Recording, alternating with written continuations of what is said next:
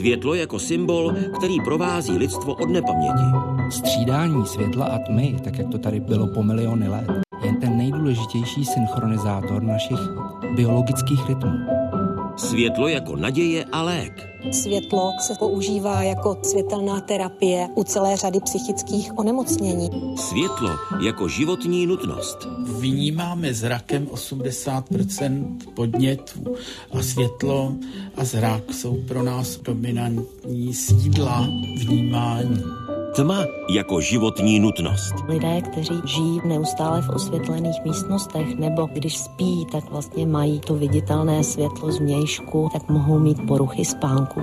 Světlo a tma jako věční soupeři a souputníci. Na to, abychom ten den měli přesně 24 hodinový, tak to nám nastavuje ten cyklus pravidelný světlo, tma, světlo, tma. Stejně tak, jako potřebujeme to světlo, stejně tak my potřebujeme tu tmu. Právě začíná 46. díl měsíčníku Fokus Václava Moravce na téma Budiš světlo.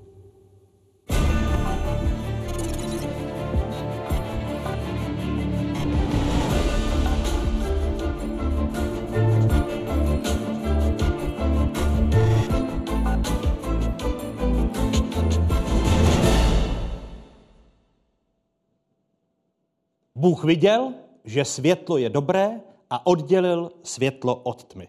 Světlo nazval dnem, tnu pak nocí. Stojí v knize knih naší křesťanské civilizace. Ke světlu a ke tmě se dnes váže mnoho odborných termínů. Ku příkladu světelné znečištění. To se podle nejnovějších vědeckých studií podepisuje na hmyzí apokalypse. Vezměme si takové noční můry obletující, okolo lamp či žárovek, které mylně považují za měsíc.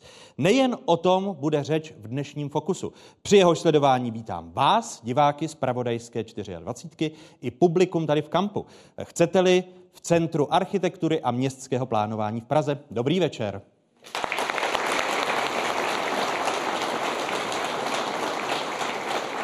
Dnes večer jsou tady s námi žačky a žáci základní školy v Holicích, studentky a studenti střední škol Zíčína a také z Prahy. A čeká nás také předskvapení od skautek a skautů. Ještě jednou vítejte ve Fokusu.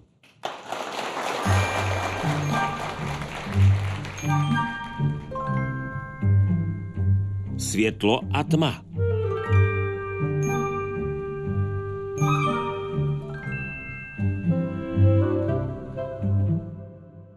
První kapitolu dnešního fokusu otevírají architektka doktorka Lenka Majerová, která působí na Českém vysokém učení technickém. Hezký dobrý večer. Dobrý večer. A vítám i historika profesora Víta Vlnase, který je vedoucím Ústavu dějin křesťanského umění na Katolické teologické fakultě Univerzity Karlovy v Praze. Hezký dobrý večer i vám. Pane profesore, na prvopočátku byl kult slunce. Jak se proměňovala role světla v náboženství a v dějinách? Tak eh, proměňovala se samozřejmě podle okolností, podle toho, kdo to náboženství žil a kdo ho praktikoval, ale dá se říci, že všeobecně vždy bylo světlo nositelem pozitivních významů, tma potom eh, významů spíše negativních. Jinými slovy, kult slunce prostupuje všemi nebo většinou náboženství? No tak tam, kde slunce mají samozřejmě. Eh, ale dá se říci, že sluneční kulty patří opravdu k těm nejstarším, o kterých víme a v určité podobě ho zřejmě praktikovali starověké národy. Veškeré o jejich existenci jsme informováni a zřejmě i takové, které neznáme jménem, ale po kterých se nám zachovaly třeba megalitické stavby, které jsou orientovány určitým způsobem a kde eh, jisté astronomické podněty nepochybně fungovaly. O jakých stavbách mluvíte, ku příkladu? Tak eh, když pomineme třeba Stonehenge slavné, tak eh, je to eh, celá řada staveb, které se zachovaly zejména v té oblasti Anglie, Skandinávie, ale známe je třeba i ze středomorské oblasti. Tady by mohla navázat paní doktorka Majerová. Proměňovalo se vnímání světla právě v architektuře u těch staveb, jako to mluví pan profesor Velnas? Proměňovalo se, v jakém smyslu to myslíte? Eh, role světla eh, při výstavbě ať už moderní architektuře, nebo vrátíme-li se do středověku? No světlo jako takové vždycky zásadně ovlivňovalo formu architektury a výstavbu budov. Eh, světlo slunce bylo, bylo energie pro člověka. To znamená, mm, ve chvíli, kdy eh, člověk se rozhodoval, kam postaví svoji budovu, tak ji zpravidla stavěl tam, kde byl dostatek světla, dostatek slunce, aby byla co nejteplejší, protože minimálně v našem podnebí samozřejmě teplo v noci, teplo v budově bylo to cené, to proč jsme ty budovy stavěli. A, platí to i v současnosti, když se podíváme na výstavbu moderních staveb. No, my dneska máme poměrně uh, levné a dostupné energie, takže naši někteří architekti zapomínají na to, že uh, můžou využívat i ty vnější vlivy, to slunce, to teplo, nebo používat podmínky klimatické, v kterých, budova, uh, v kterých ty budovy stavějí. Ale měli bychom to používat a já se snažím naše studenty přesvědčit o tom, že to je cesta, jak ty budovy vytvářet v souvislosti s místní kulturou, s místní architekturou a přirozené pro člověka. Role tmy, pane profesore, vlnasy, ta se proměňovala také v časech, nebo tma jako něco, co je tajemné, čeho se bojíme, co v nás vyvolává strach? Tak kult tmy s tím začali až romantici. V podstatě do té doby e, lidé tmu spíše neměli rádi a situovali si tam věci, e, které by se podle nich za denního světla nestaly. Ale to, že Bůh, o kterém jste hovořil na začátku, měl e, ten zámysl že oddělil světlo od tmy, znamená to tedy, že světlo a tma spolu od té doby jdou v ruce, že je to určitá dichotomie a e, světlo a tma jako protiklady i v té symbolické rovině se vlastně doplňují a potřebují. Ono, role světla a tmy také měla zásadní roli právě v měření času i s ohledem na tu architekturu. Jakou, paní No, my máme u nás e, v Praze krásný příklad, když se podíváte na staroměstský orloj a podíváte se, jakým způsobem se tam měřil čas, tak si všimnete, že eh, můžeme vyhnout. Tak pro tento čas byste hlasovala? Určitě pro středoevropský čas. Pro středoevropský čas. Dobře, děkuji. My děkujeme za otázku. Další, kdo se chce zeptat. Dobrý večer, Dobrý Prokop večer. Košař z gymnáze Jaroslava Hirovského. Mám otázku na paní doktorku Majerovou. Mě zajímá, když se staví uh, nová stavba, většinou teda obytná, ať už kancelářská nebo na bydlení. Jaký důraz? Je velmi zajímavý a ten den končí v podstatě západem slunce.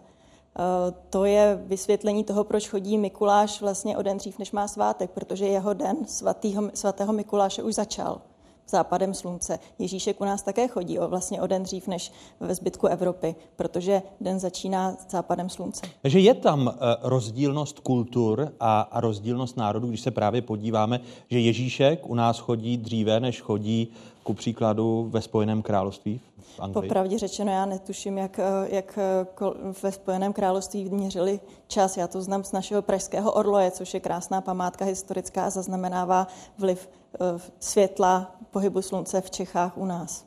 Eh, s tím světlem jsou spojeny jenom pozitivní emoce nebo i ty negativní, pane profesore, když si vezmeme třeba Lucifera, jehož jméno v překladu znamená světlonož.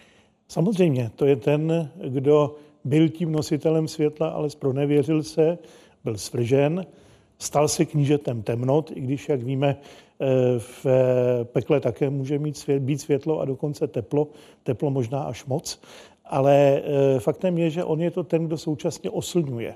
Jo? Kdo vás může zaslepit tím světlem a tím pádem vlastně vás vést eh, někam, kam nechcete.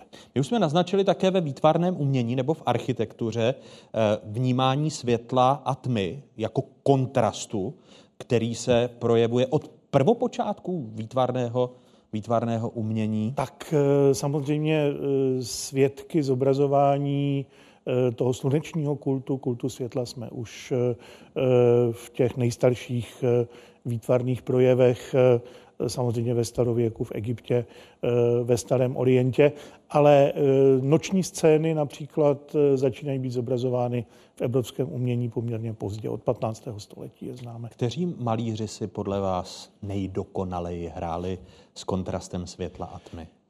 No tak samozřejmě vrcholu dospívá kontrast světla a tmy v malířství baroka, malířství 17. století.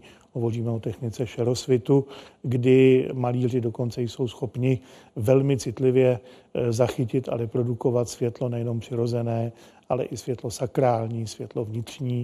Někdy se dokonce střetávají tyto druhy osvětlení na jednom obraze a e, samozřejmě výčet těch men by byl dlouhý, ale když zmíníme na jedné straně Rembrandta, na druhé straně třeba Karaváža, tak máme dvě takové svrchované formy vyjádření světla a stínu v evropském malířství. Ono světlo také hraje významnou roli v čase svátečním, v čase adventním. Zapalujeme čtyři svíčky na adventním věnci. Bylo tomu tak vždy, paní doktorko? No, eh, je dobré si uvědomit, eh, co to vlastně světlo svíčky pro nás dneska znamená. Máme k němu velmi kladný emocionální eh, vztah, ale když se podíváte na to, co to znamenalo v minulosti, tak to světlo bylo vlastně velmi cené. Mít světlo po západu slunce bylo poměrně náročné a bylo poměrně drahé. Svíčky jako takové byly k dispozici lidem, kteří měli buď velký majetek, měli vzdělání, byla to pravidla šlechta, byla to církev. A pro běžného člověka svíčka znamenala poměrně velkou investici.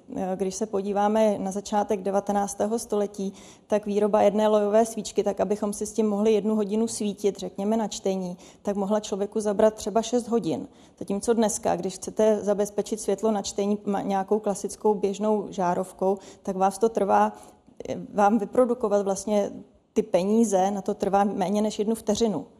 Tak, tak cené pro nás vlastně světlo bylo po západu slunce. A z toho se odvíjí i, to, eh, i ten pocit té výjimečnosti, z té svátečnosti, protože lidé si nemohli svíčkama svítit každý večer.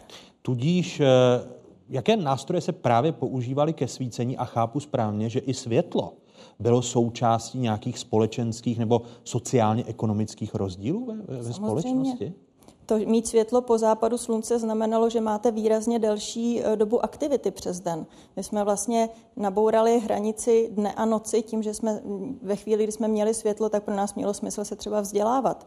Protože člověk, který celý den musel pracovat na poli tak má, tak a potom večer měl velmi drahé světlo, tak zpravidla neměl důvod e, se učit číst a psát, protože neměl čas to využít. Pane profesore?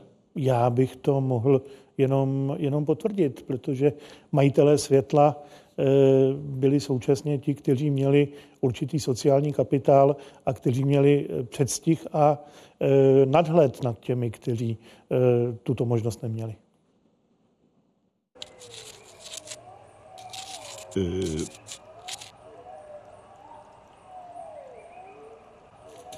Hm.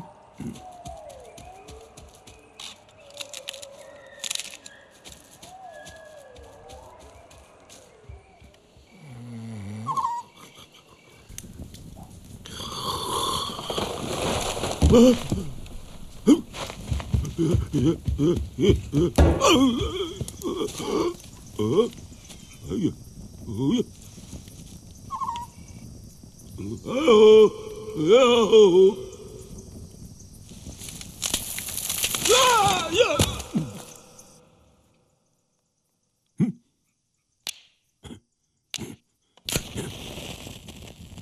ha ha ha!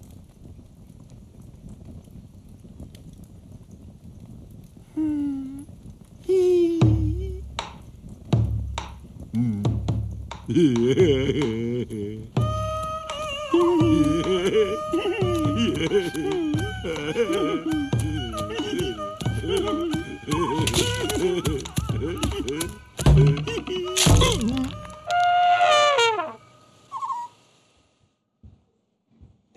vsuvka v animaci Jaroslava Klimeše, která jakoby přemostila právě onu historii světla a tmy a našeho lidského vnímání. Vy už jste to, paní doktorko, zmínila, že naši předci si začali svítit nejen kvůli strachu, ale později, aby si prodloužili aktivity. Eh, odlišovala se ku příkladu eh, v zákonodárství, eh, odlišovaly se okamžiky světla a, a tmy? No my, my nemáme příliš uh, podkladů, ale uh, pokud vím, tak ve Francii například v době středověku existovaly dva různé zákonodárné systémy a trestní řády. A jeden byl pro denní a druhý byl pro noční kriminalitu. A ten noční byl výrazně, uh, trest, ty tresty byly výrazně větší. To znamená, nebylo fér páchat trestné činy v noci. A kdy se pak změnilo to, o čem jste mluvila, tedy že světlo by bylo výsadou bohatých a ti, kteří byli chudší, tak měli vlastně světla méně. No ve chvíli, kdy to světlo bylo dostupné běžným lidem, to znamená ve chvíli, kdy jsme začali používat plynové osvětlení, začali jsme používat třeba petrolejky v, eh, v domácnostech, tak najednou eh, ta cena světla po, po západu slunce výrazně klesla a tím pádem se třeba začal objevovat, eh, vznikl volný čas, umožnilo to eh, průmyslovou revoluci, protože dovedete si představit, kdybychom měli nedostupné světlo a mohli v zimě pracovat pouhých 8 hodin mezi tím, než slunce vyjde, než slunce zajde, to by, to by asi nebylo moc eh, ekonomicky výnosné. Takže ve chvíli, kdy jsme dokázali vytvořit dostatečně levné světlo, tak celá ta, celý tenhle proces mohl nastartovat a proběhnout. E, proběhl i právě v rozvoji vzdělanosti. Vy už jste to vlastně naznačila v první části, pane profesore. Logicky. Večerní školy. A to je e, fenomén, který může přijít teprve ve chvíli, kdy si můžete ve třídě posvítit a můžete tam vyučovat a můžete tam číst. To znamená, to může přijít teprve ve chvíli, kdy přesně, jak bylo řečeno, je tady buď petrolejka nebo ve městě plynové osvětlení. Ale současně to samozřejmě je to něco za něco. Znamená to, že e, lidstvo zrušilo do té doby přirozený rozdíl mezi světlem a tmou a e, vzal tady za své určitý přirozený rytmus, kterým se do té doby to lidstvo chce nechce muselo řídit. A od toho okamžiku se světlo dostalo a stalo se rovnoceným prvkem pro všechny domácnosti, nehledě na to, zda byly chudé nebo bohaté? No, bylo výrazně eh, dostupnější i pro ty chudé. To znamená, ano, dneska už ho vnímáme jako naprosto běžnou součást a má, myslíme si, že na něj máme právo kdykoliv, kdekoliv a už vlastně vůbec neřešíme, že světlo svítí, jestli je venku den nebo noc, protože to máme jako každodenní, celodenní 24-hodinový doplněk našeho života. Myslíte, že tedy, chápu to správně, že i tu dnešní konzumní dobu charakterizuje přebytek světla a to, že máme světla nadbytek? Jako se vším, co je dostupné, přestáváme si ho vážit. No ano, určitě. Stejně jako si přestáváme vážit informací. Těch taky máme nadbytek.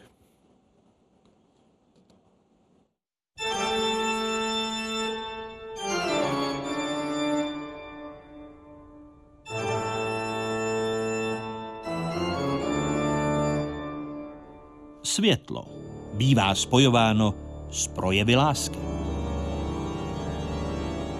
Vyznání si světlo mého života je k nalezení v chrámech i v literárních dílech.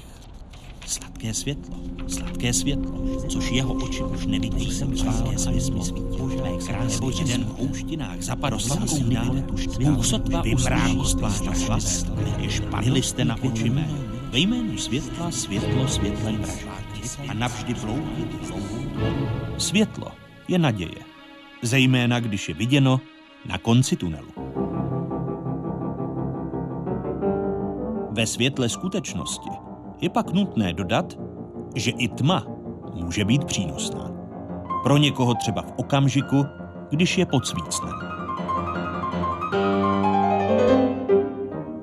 Jistě, bez tmy by bylo světlo jen stěží vidět.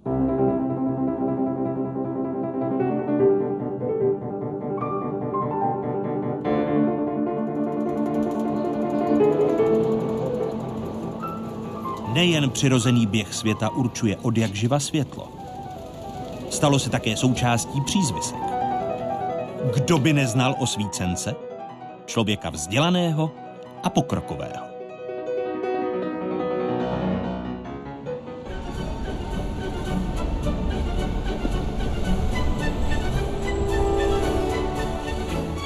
Oproti tomu tmářem, nebo dokonce lumenem, by chtěl být nazýván asi jen málo kdo.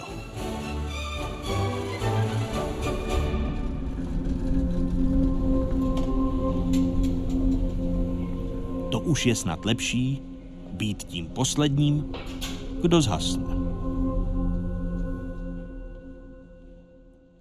A vraťme se, pane profesore Vlnasi, k charakteristice člověka vzdělaného a pokrokového, tedy k osvícencům. Eh, historické prameny kladou do kterého roku právě historii tohoto pojmu?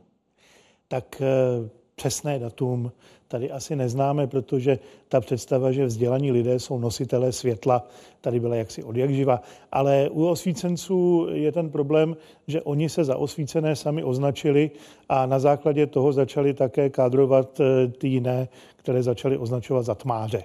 To byl nový... To byli takový samozvanci a...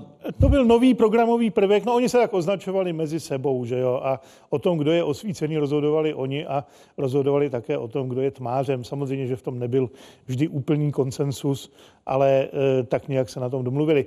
E, takže to samo o sobě už může být trošku podezřelé, stejně jako to, že oni vlastně byli ti, kteří nosili ty pochodně a nechávali se s nimi zobrazovat v době, kdy pochodně mi už se nesvítilo v době, kdy byla vyhotovena socha svobody v Americe, tak no, ve Francii tedy a poté se dostala do Ameriky a ta pochodeň, tak v té době už se v Americe samozřejmě pochodně mi nesvítilo. Takže to ti, kteří žili v temnotě eh, a nebyli schopni přijmout osvícení rozumem, racionalitou, tak to byli tmáři a těm se v tom žilo dobře. E, ano, a žilo se jim tak dobře, že podle představ osvícenců oni tu temnotu sami kolem sebe šířili a snažili se do ní lidstvo zpětně uvrhnout, zatímco ty osvícenci přinášeli stejně jako Prometeus lidstvo světlo. Můžeme si ten proces představit jako v tom Kocourkově, kde v těch pytlích nosili do té školy to světlo a ono se to nějak nepovedlo, protože tam nebyla okna. Že?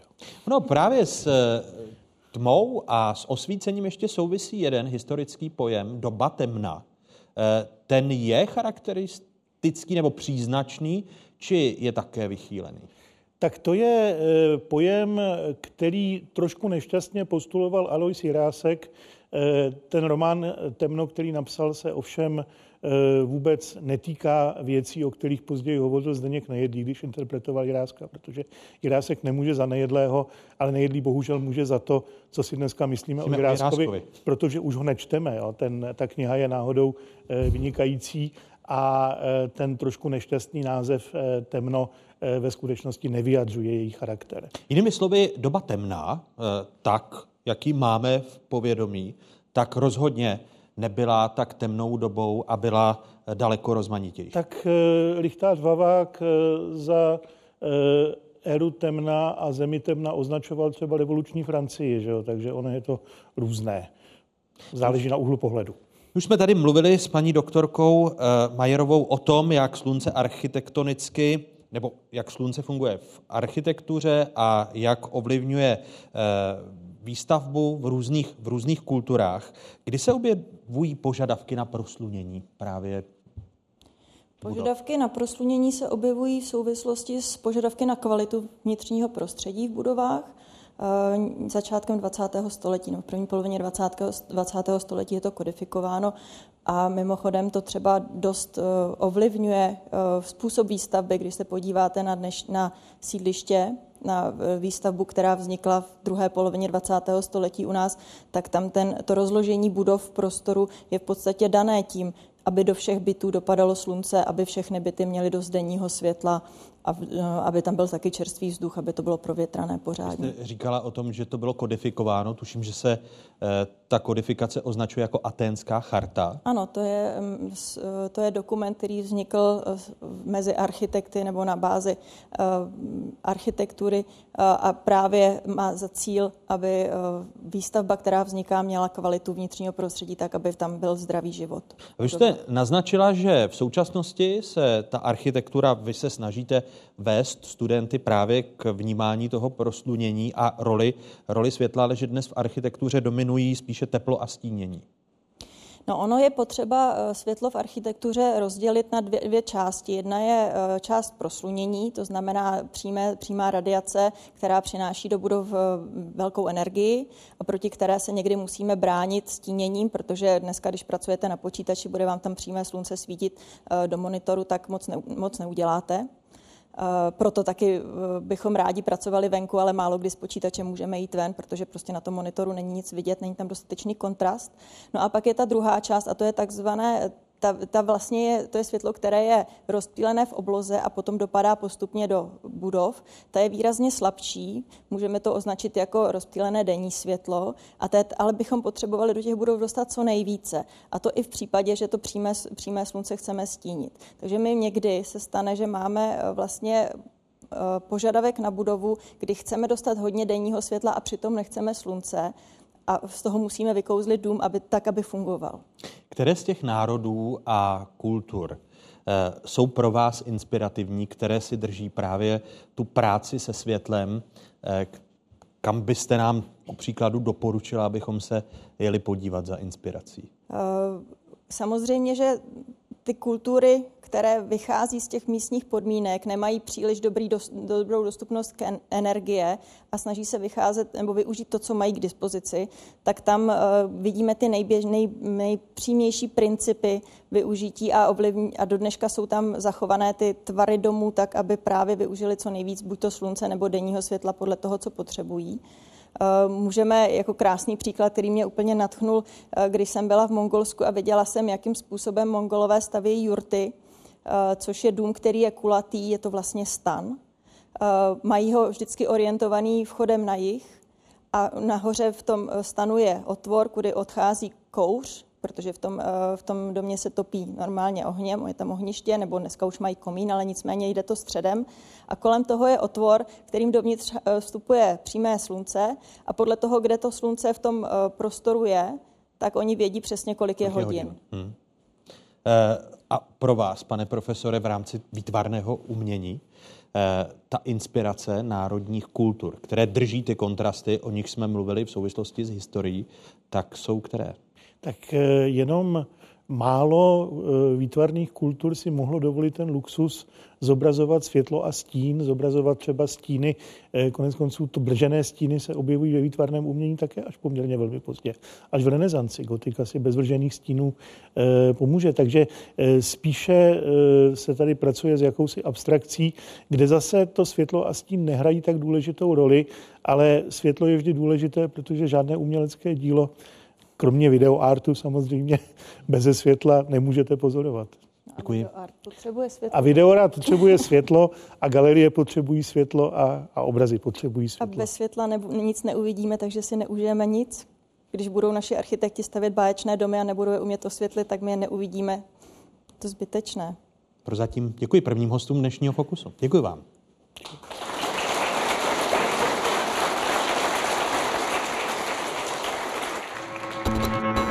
Hosty Fokusu Václava Moravce na téma Budiš světlo dnes večer jsou historik Vít Vlnas, architektka Lenka Majerová, světelný technik Petr Baxant, chronobioložka Zdeňka Bendová, odborník na světelné znečištění Pavel Suchan a fyzik a environmentalista Jan Holan.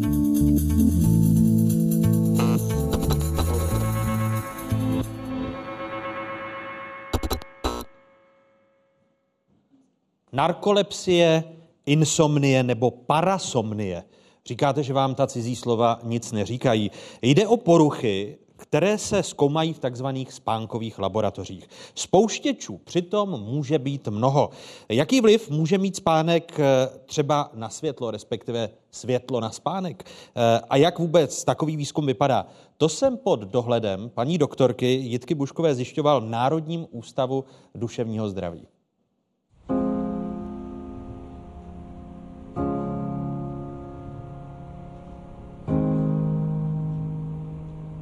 Paní doktorko, kde se nacházíme? Tak teď se nacházíme v Národním ústavu duševního zdraví a já vás vedu do naší spánkové laboratoře. To je jediné pracoviště, jediná spánková laboratoř v České republice? Eh, ne, určitě není jediná, ale spánkových laboratoří je v České republice poměrně málo. Vy jste ale největší. Jsme největší, ano. Ty nemoci spánku se týkají různých věkových skupin, různých pohlaví? Jde to napříč nebo některá jsou postiženější? Poruchy spánku postihují vlastně už děti, ale i seniory. Některé jsou častější u žen, jako je například nespavost, některé u mužů, jako jsou třeba poruchy dýchání ve spánku. Tady máte kolik pokojů, když jsme v největší spánkové laboratoři v České republice? Tady je šest jednolůžkových pokojů. Tak tohle je takzvaný velín spánkové laboratoře. Tady tráví noc sestřičky, eh, sledují kvalitu nočního záznamu, současně monitorují pacienta i na videu pro případ, že by se během té noci něco dělo. Každá má na starosti tři pokoje a tráví tady celou noc. Od tohoto okamžiku se tedy stávám jedním z těch šesti pacientů, na kterého dohlížejí sestřičky. Podle vašich pokynů 14 dnů spánkového deníku a aktigraf, to je nezbytná podmínka k tomu vyšetření a poruchám spánku? Mm-hmm.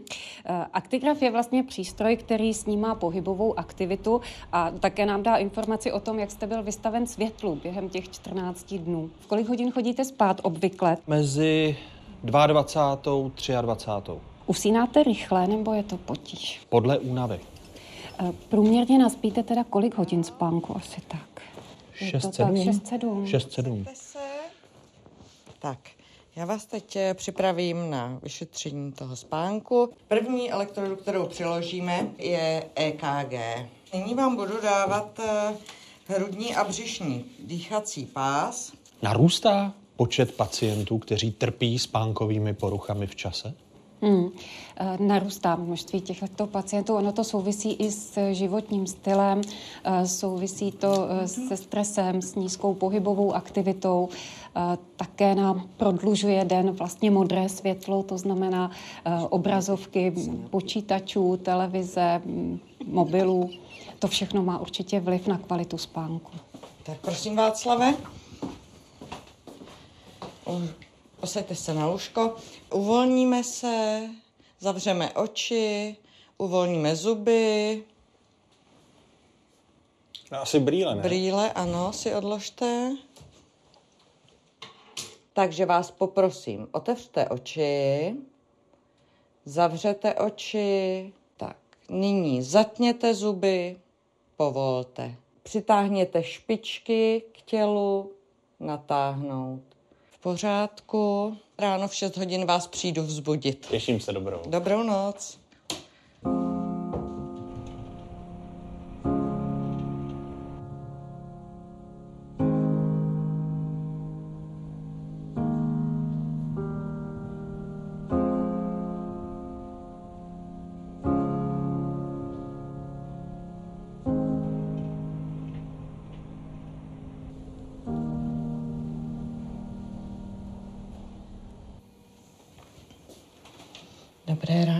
Václavé. Dobré. Tak jak jste se vyspal? No, znám i lepší noci. Já vás poprosím, jestli se mi posadíte. Já vás odpojím, osvobodím. Dobře, dobrý.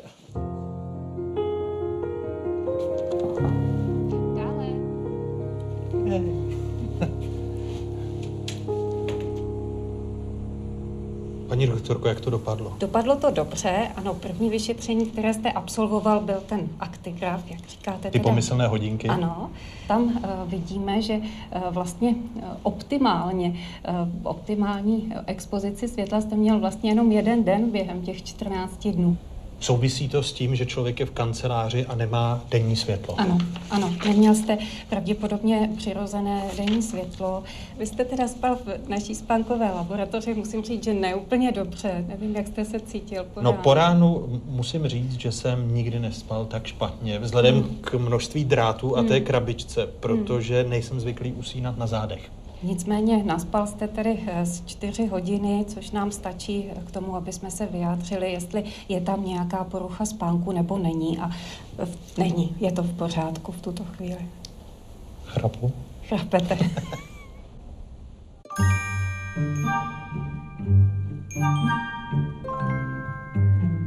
Světlo a život.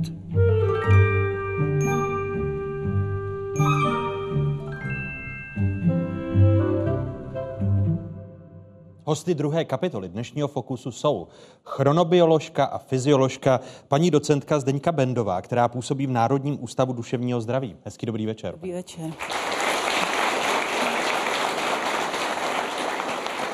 A vítám světelného technika Petra Baxanta z Vysokého učení technického v Brně. I vám hezký dobrý večer. Dobrý večer. předchozí reportáži paní doktorka Jitka eh, Bušková mluvila o modrém světle, nebo o složce světla, která je modrá a která může spánek oddalovat. Eh, o kolik hodin nebo o jak velkou délku? No záleží na tom, jak dlouho večera jste exponován.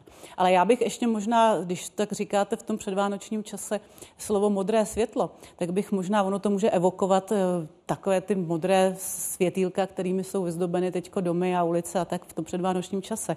Já bych chtěla zdůraznit, že, to, že mluvíme o modrém světle jako o složce bílého, což jste řekl, ale e, složce bílého světla, takového toho studeného světla a, a hlavně světla, které máme od slunce, které má hodně velkou modrou složku, které hodně potřebujeme ve dne, ale večer nás vlastně ruší. A my, když na sebe svítíme bílým světlem s tou modrou složkou, není to jako to úplně modré světlo, i když samozřejmě to má určitě efekt taky, ale ta, to bílé světlo, tak ten spánek je oddálen v podstatě do té doby, než se zasneme, což je logické, ale v závislosti na tom, jak jsou lidé, lidé citliví, tak ještě taky o něco déle a taky závisí na tom, kdy to světlo na sebe pustíme, jestli z večera nebo v druhé půlce noci eh, a tak dále. Takže ten. Pojďme se bavit o průměrné rodině. Je zřejmé, že ta modrá složka světla je obsažena v televizních obrazovkách, v hmm. obrazovkách počítačů, chytrých mobilních telefonů, které když si před usnutím pouštíme televizi, díváme se na smartphone, tak uh, máme oddálený kvalitní spánek? Máme oddálený kvalitní spánek, máme oddálený nástup eh, hladiny, vzestup hladiny melatoninu večerní, který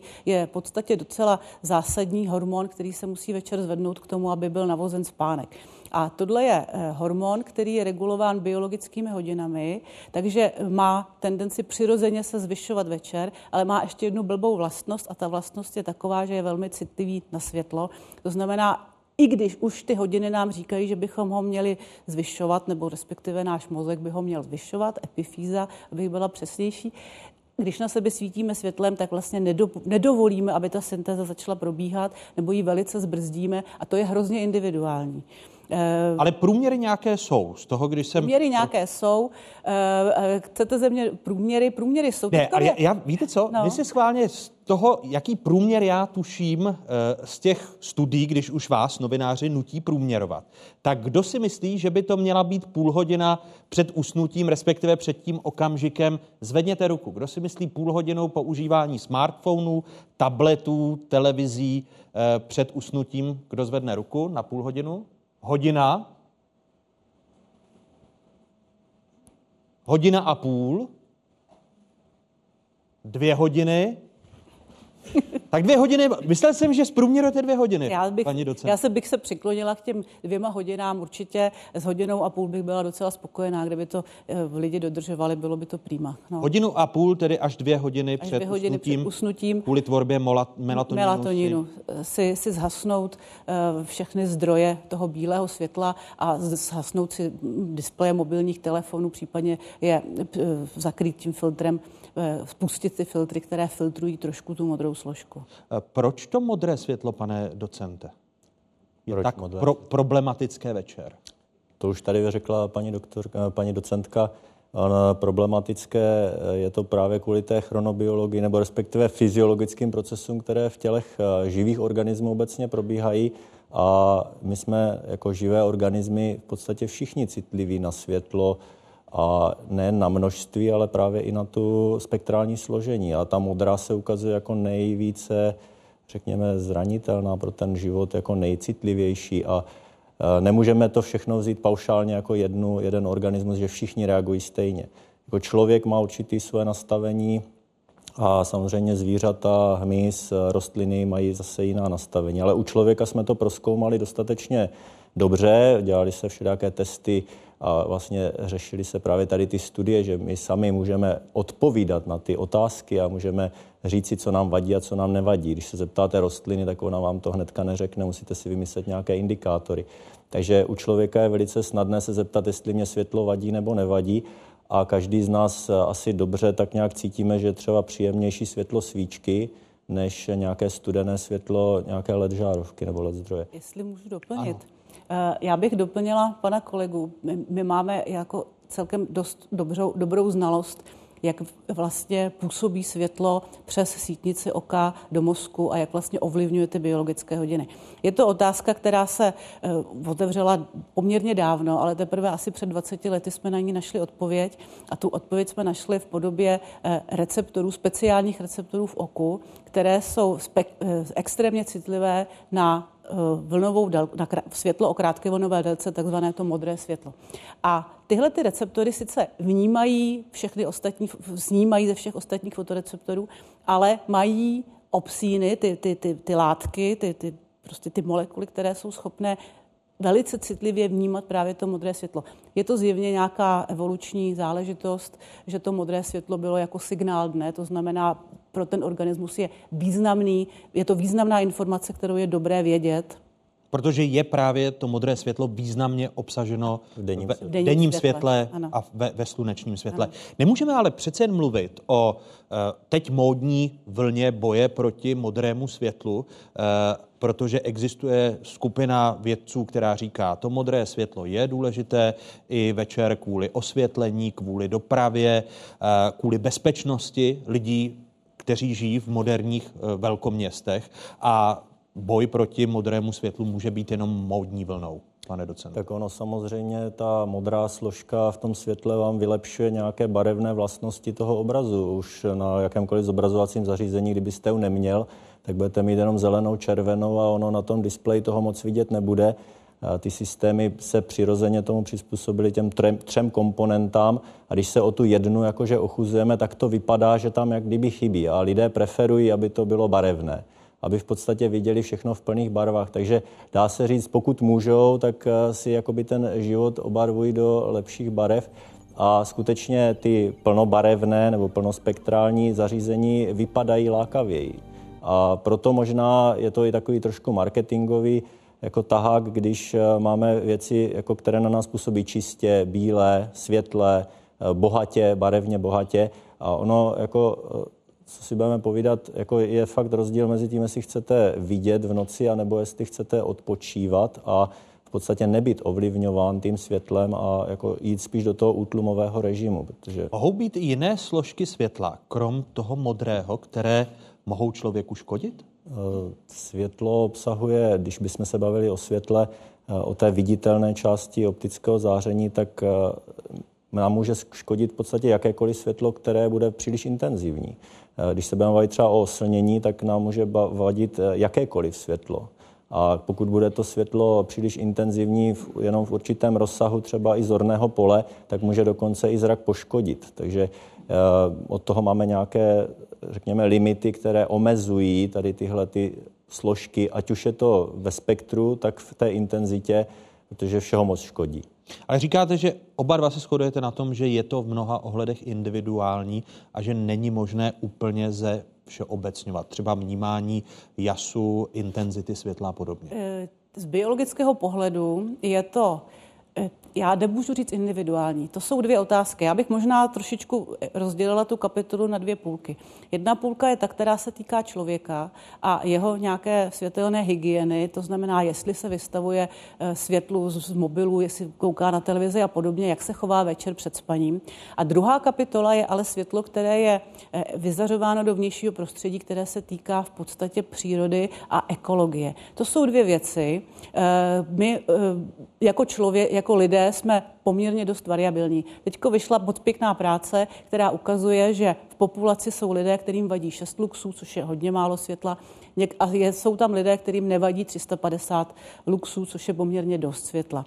A tohle je eh, rozsah, v kterém se pohybují, pohybuje lidská populace. Existuje někde nějaký průměr, to znamená, ten průměr je okolo vyzařování jako běžného tabletu, řekněme, svět, který už by podle těch propočtů měl vadit téměř všem. Ale ten rozdíl je velmi velký. Ale tenhle rozdíl nenajdeme úplně v přírodě, protože tam ta příroda a živočišné druhy, rostlinné druhy jsou samozřejmě ta druhová podobnost je tam, ale ta citlivost na světlo výrazně větší, speciálně u nočních živočichů, u noční, v nočním prostředí je ta citlivost jako řádově jinde než u toho člověka. Takže tam je potřeba na to koukat velice opatrně a opravdu pracovat s tím světlem velmi šetrně. My o tom budeme mluvit ještě v rámci hmyzí apokalypsy, eh, ku příkladu u nočních můr, ale podívejme se ještě na intenzitu světla a to, co způsobuje člověku. Světlo má na člověka významný vliv. Během dne jeho vysoká intenzita zvyšuje v mozku hladinu serotoninu. Ten je důležitý pro dobrou náladu, myšlenkové procesy a proto, abychom se necítili ospale. Díky vysoké intenzitě světla ve dne tak můžeme lépe spát v noci. Důležitá je i každodenní zvýšená intenzita světla za rozbřesku a naopak snížená za soumraku. Toto postupné přibývání nebo ubývání světla upozorňuje biologické hodiny v organismu, že se mění poměr mezi dnem a nocí. Světlo může mít ale i negativní účinky. Noci působí patologicky. narušuje spánek a v těle spouští biochemické procesy, které jsou spojené s denní aktivitou. Organismus se tak místo regenerace vyčerpává.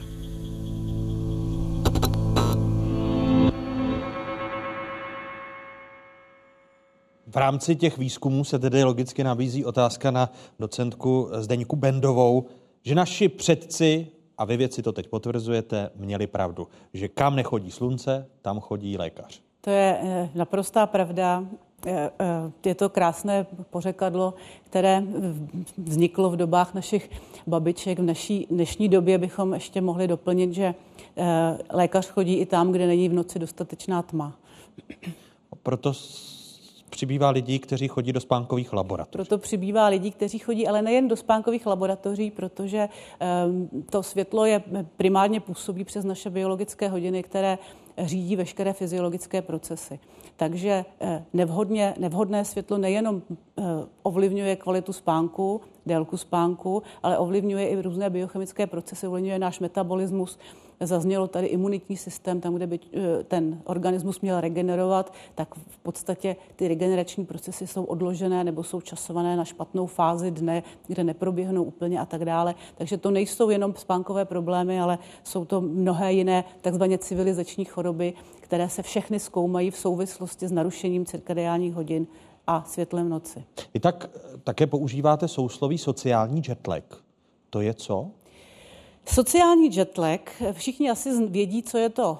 Normální jetlag, to je pásmová nemoc, takzvaně se do češtiny překládá nemoc, která vzniká tím, že lidi přelétají přes časová pásma a mají problém se s tím srovnat. To je například eh, mimo jiné taky krásný důkaz toho, že ty biologické hodiny jsou trošku eh, něco jiného, než je spánkový cyklus, že vlastně ten spánkový cyklus regulují. A sociální jetlag je něco, co vlastně vyvolává eh, co, co je vyvoláno nesouladem mezi vnitřním časovým systémem, mými biologickými hodinami nastavenými a sociálním časem. Typicky u člověka, který má, který je sova, což je termín, který možná jako je celkem známý, když je někdo sova, tak má eh, posunutou aktivitu do večerních hodin, ale společnost ho nutí, aby brzo ráno vstával, takže má nedostatek dělá spánku. skřivana. A dělá, pokouší se z něho dělat skřivana marně a takový člověk potom dospává ten deficit spánkový o víkendu, ty jeho hodiny vlastně se s ním v tom víkendu srovnají a ten rozdíl mezi tím, jak žije ve všední den a jak žije o víkendu, vyvolává sociální žitek. A pokud takhle žije dlouho, eh, žije takhle, já nevím, půlku života, tak se to samozřejmě podepíše na jeho zdraví taky. Jaká jsou pravidla, obecná pravidla o, pro osvětlení, ku příkladu místností a prostor, eh, když jsem přicházel s tím svým spánkovým deníkem a paní doktorka ho vyhodnocovala, tak říká, tady jste měl, protože připomínám, že byly mlhy, byla tma, zamračeno 14 dnů, takže nedostatek denního světla. Můžeme to nahradit tím umělým osvětlením, pane docente? Dneska světlo umělé v podstatě hodnotí zejména právě z té oblasti, že dobře vidíme. To znamená, jako ten hlavní jako normativní předpoklad je, že tam vytvoříme takové podmínky, aby jsme byli schopni rozlišit nějaké předměty, které potřebujeme vidět zejména kvůli práci. Jako nehodnotí se příliš osvětlení, které by mělo být odpočinkové nebo relaxační. Všechny nebo většina těch norem je kvůli práci a vlastně stanovuje nějaké hladiny osvětlenosti, které musí být dodrženy, abychom viděli dobře, abychom byli schopni rozlišit nějaké detaily. A hodně důrazu se klade i třeba na rovnoměrnost toho osvětlení, aby to osvětlení nebylo příliš nerovnoměrné, velké, malé. A hrajou tam roli i právě ty aspekty toho oslnění, aby zde neexistovaly zdroje, které by nás mohly potenciálně oslnit a způsobovat nějaké rušení při té práci, způsobovat nějaký stres. Takže to jsou faktory, které se uvažují. Pak se doplňkově samozřejmě bere i ta kvalita světla z hlediska podání barev, to znamená, jestli jsme schopni rozlišovat barvy. A doplňkově se řeší i směrovost a stínovost, to znamená takové ty doplňky, kdy člověk eh, si lépe uvědomuje plasticitu a prostorovost objektu tím, že to světlo dopadá na objekt z více stran, vznikají nějaké přirozené stíny, nebo vzniká nějaký ten 3D efekt, který vlastně vnímáme v přirozeném denním světle. Takže světelná technika má dneska neuvěřitelné možnosti, co se týká technologií. A řekně, Umíme je využít? Umíme je využít v řadě případů, ano, ale někdy bych řekl, že jsou využity eh, třeba špatně pochopeny. Jo, že v podstatě se používá ta technologie neúplně dokonale, když ten potenciál je veliký. Prostě eh, nemáme asi dostatečnou informovanost a znalost eh, všech inženýrů, projektantů, aby k tomu přistupovali komplexně, protože pokud se budeme dívat na člověka jenom jako na robota, tak mu můžeme vytvořit eh, podmínky tak, aby jeho kamery viděli a rozlišili nějaký objekt. Pokud se ale na něj budeme dělat jako na živý organismus, tak musíme brát i to hledisko psychologické, fyziologické a zohlednit vlastně ty rytmy během dne a noci. Což už se dneska děje. A s tím také souvisí posilování kognitivních funkcí člověka nebo využití těch funkcí, protože paní docentka Zdeňka Bendová eh, dělá výzkum, říkám to správně, a zkoumáte právě vliv světla na kognitivní schopnosti člověka. Té nejmladší generace, kterou máme teď tady v publiku, má to vliv na to, jak je eh, nejmladší generace schopna se učit, jak má nasvícenou třídu? Eh, kolegové v, v Národním ústavu duševního zdraví dělají takový výzkum, a mě spíš zajímá to světlo v noci, ale eh, tohle je, je pravda, existuje řada studií, která ukazuje, že eh, vysoká intenzita světla v noci, pardon, vysoká intenzita světla ve dne opravdu zlepšuje procesy, kognitivní procesy, zlepšuje zapamatování si, vybavování si a určitě to má smysl. Konec konců nedávno v taky proběhla médii studie, která byla prováděna na pražských gymnáziích, kde jasně ukázala, že když se dobře nasvětlí třída, tak ty studenti se lépe učí a, a učitelům je tam výrazně lépe taky.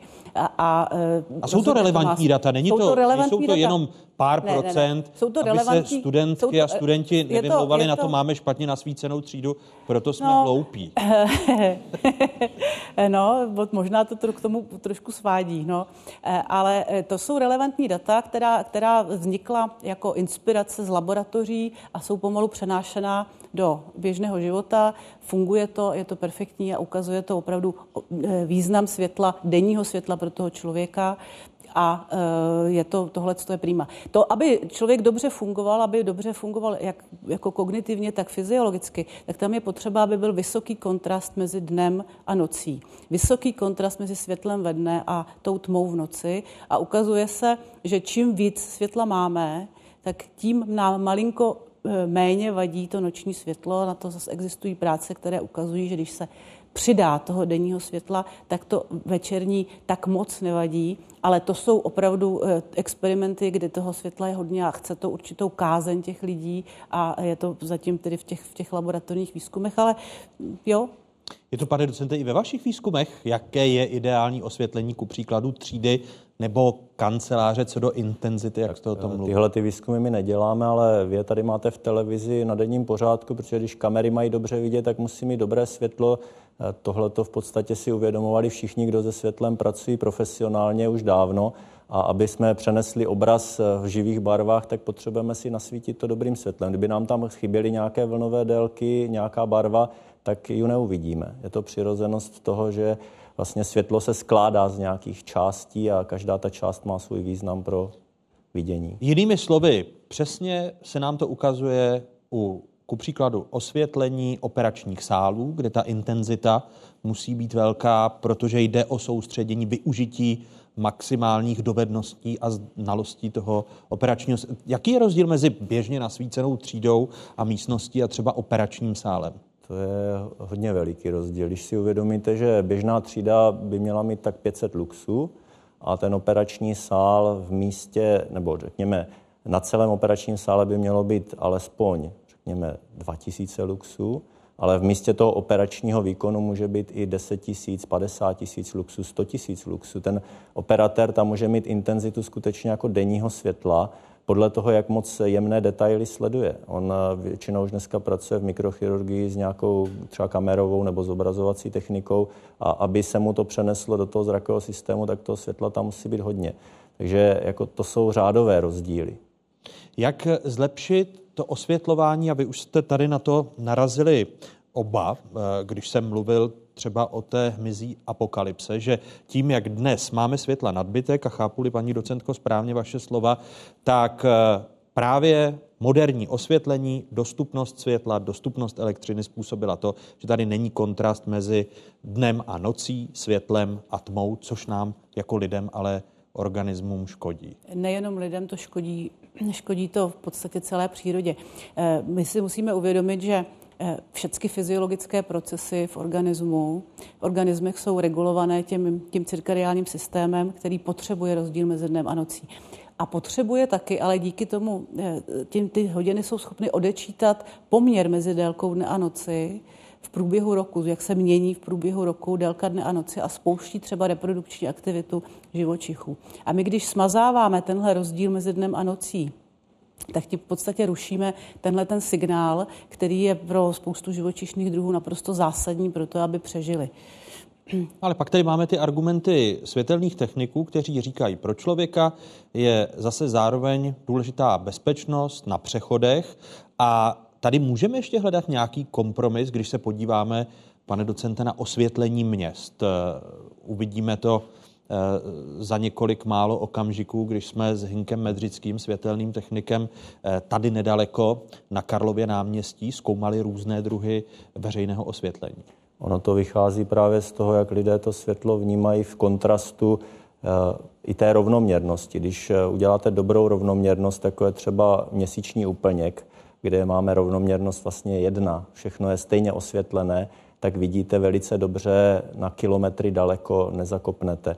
Když uděláte ale to, že se vám střídá světlo a tma, tak sebe lepší osvětlení vám nezajistí dobrou viditelnost. A pokud eh, uděláte to, že máte osvětlenou určitou část a hned vyždíte do místa, kde je tma, tak vám tam v tom místě, kde je tma, bude připadat to nebezpečí, ten zdroj toho nebezpečí. Proto se ty přechody třeba osvětlují, protože to vytváří ten dojem toho bezpečí, že na tom přechodu je to světlo a může to být dobré. Ono paradoxně může za tím přechodem být zase tma nebo před ním a vystavujete se riziku, že někdo půjde mimo ten přechod a v, tom, v té tmě nebude vidět. Takže je velice diskutabilní zvýšení bezpečnosti tím jako nasvětlováním, přisvětlováním. Tam větší roli hraje ta kvalita toho osvětlení a aby bylo zamezeno oslnění. Už jenom protijedoucí automobily nebo jas lamp, které vlastně svítí řidiče vnímá ve svém zorném poli, můžou výrazně zhoršit podmínky, přestože ty intenzity jsou velké. Když tady v první části dnešního fokusu byla řeč o nadbytku světla, tak můžeme ještě hledat tu zlatou aristotelovskou střední cestu, aniž bychom se s tmou nevrátili do středověku, paní docentko. No, já jsem o tom naprosto přesvědčená. Já jako biolog vnímám ten problém v současnosti jako problém posledních 20 let, který se zvyšuje celosvětově.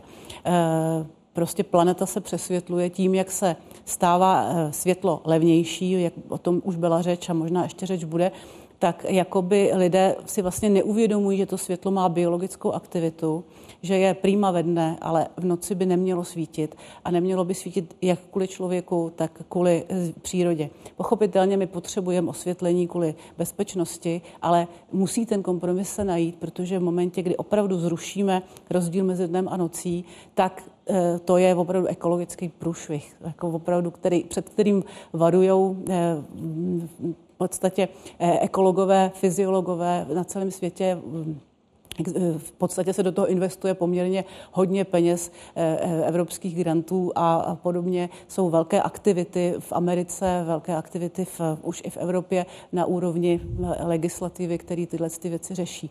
Ten kompromis se musí najít, protože to je, eh, ta, ta noc je absolutně nezbytná pro to, aby ta příroda nějakým způsobem mohla pokračovat. A technologie k dispozici máme. Technologie máme, máme jich dostatečné množství a neustále se vyvíjejí, vylepšují, takže nemůžeme se vymlouvat na to, že by nebyly. Dokonce se i testují a myslím si, že je velice úspěšně mnoho let.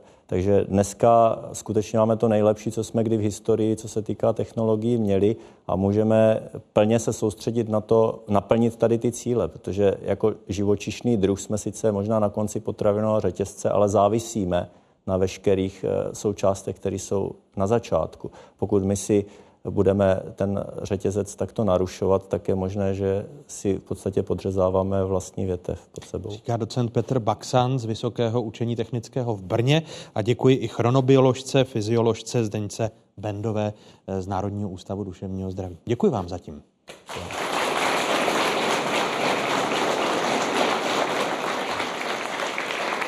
Světlo jako dobrý sluha, ale špatný pán. Máme celoročně zhruba 12-hodinový osvit. Tím, že svítíme silnými zářivkami, žárovkami, tak vlastně už naše tělo moc nepozná, jestli je jaro, léto, podzim nebo zima. Světlo v lidských rukách jako škůdce. Musíme svítit tak, aby jsme my lidé viděli, ale zároveň, aby jsme nedesynchronizovali cirkadiální rytmus všem ostatním, například hmyzu. Tma jako dar pro člověka i přírodu. Ta tak cená přirozená tma je v našich končinách často nedostatkovým zbožím. Tma jako symbol klidu. Musíme tu tmu brát jako období, kdy máme čas víc číst, máme čas třeba na ruční práce a to období pro nás může být naopak velice příjemné, pro tu rodinu třeba i stmelující. Světlo a tma jako zázraky, bez kterých se nelze obejít. Tím, že si zvolíme správné světlo, světlo o správné energii, světlo o správné době trvání, tak tímhletím světlem můžeme se i rozhodnout, co nám vznikne. To je sen každého chemika. Sledujete 46. díl měsíčníku Fokus Václava Moravce na téma Budiš světlo. Zapřemýšlejte, kdy jste naposledy viděli oblohu plnou hvězd. Pokud žijete ve městě, je kvůli světelnému znečištění možné, že jste ji už hodně dlouho neviděli. V České republice přesto existují oblasti tmavé oblohy. A právě tam odborníci jezdí světelné znečištění měřit. Jak takové měření v praxi vypadá, jsem si v Jizerských horách zjišťoval s astronomem Martinem Maškem.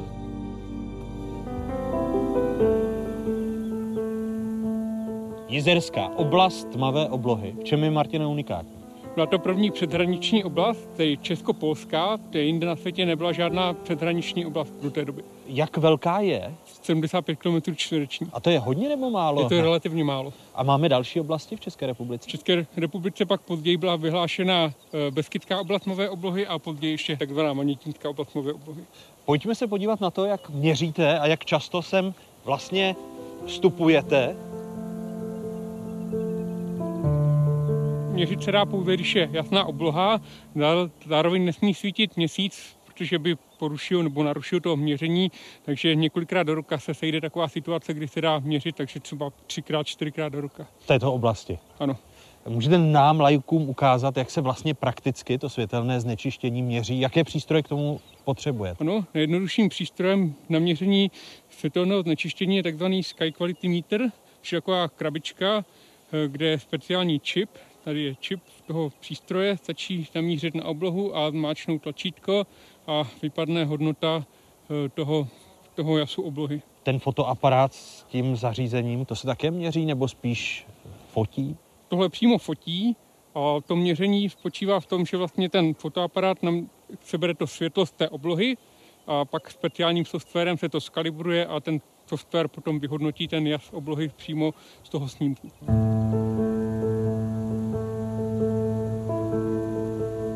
Martine, od kdy měříme světelné znečištění? Světelné nečištění přímo tady v Jiderské oblasti tmavé oblohy už měříme od roku 2008 a ta Jiderská oblast tmavé oblohy byla vyhlášena až o rok později v roce 2009. A tady u tohoto stolu? Tady u toho stolu. Vy jste, Martine, také v roce 2016 upozornil na světelné znečištění polskými skleníky právě v této oblasti. Jak silnou intenzitu to světelné znečištění vykazovalo? Tak my jsme to měřili na polovině cesty mezi Libercem a tím skleníkem.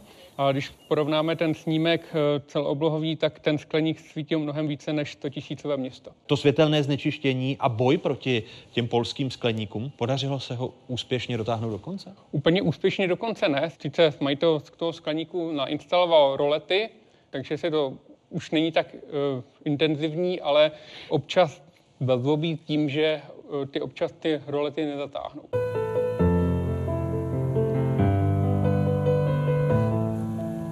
Vy také pozorujete v Argentíně. Jak je na tom Argentína? Tady máme srovnání dvou celooblových snímků, takže je vidět, že Jiderská oblast tmavé oblohy má tu oblohu mnohem světlejší než třeba v té Argentíně, kdy vlastně po obzoru jsou vidět světla měst i ta obloha v tom zenitu je mnohem světlejší než eh, v té Argentíně.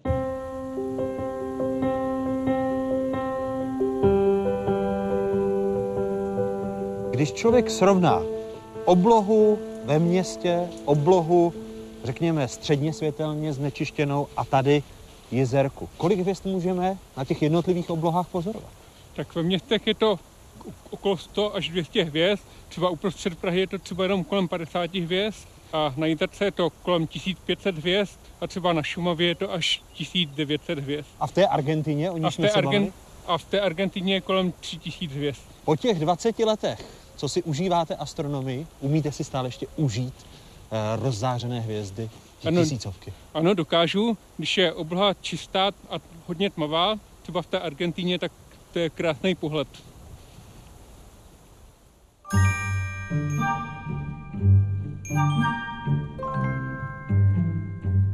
Moc světla.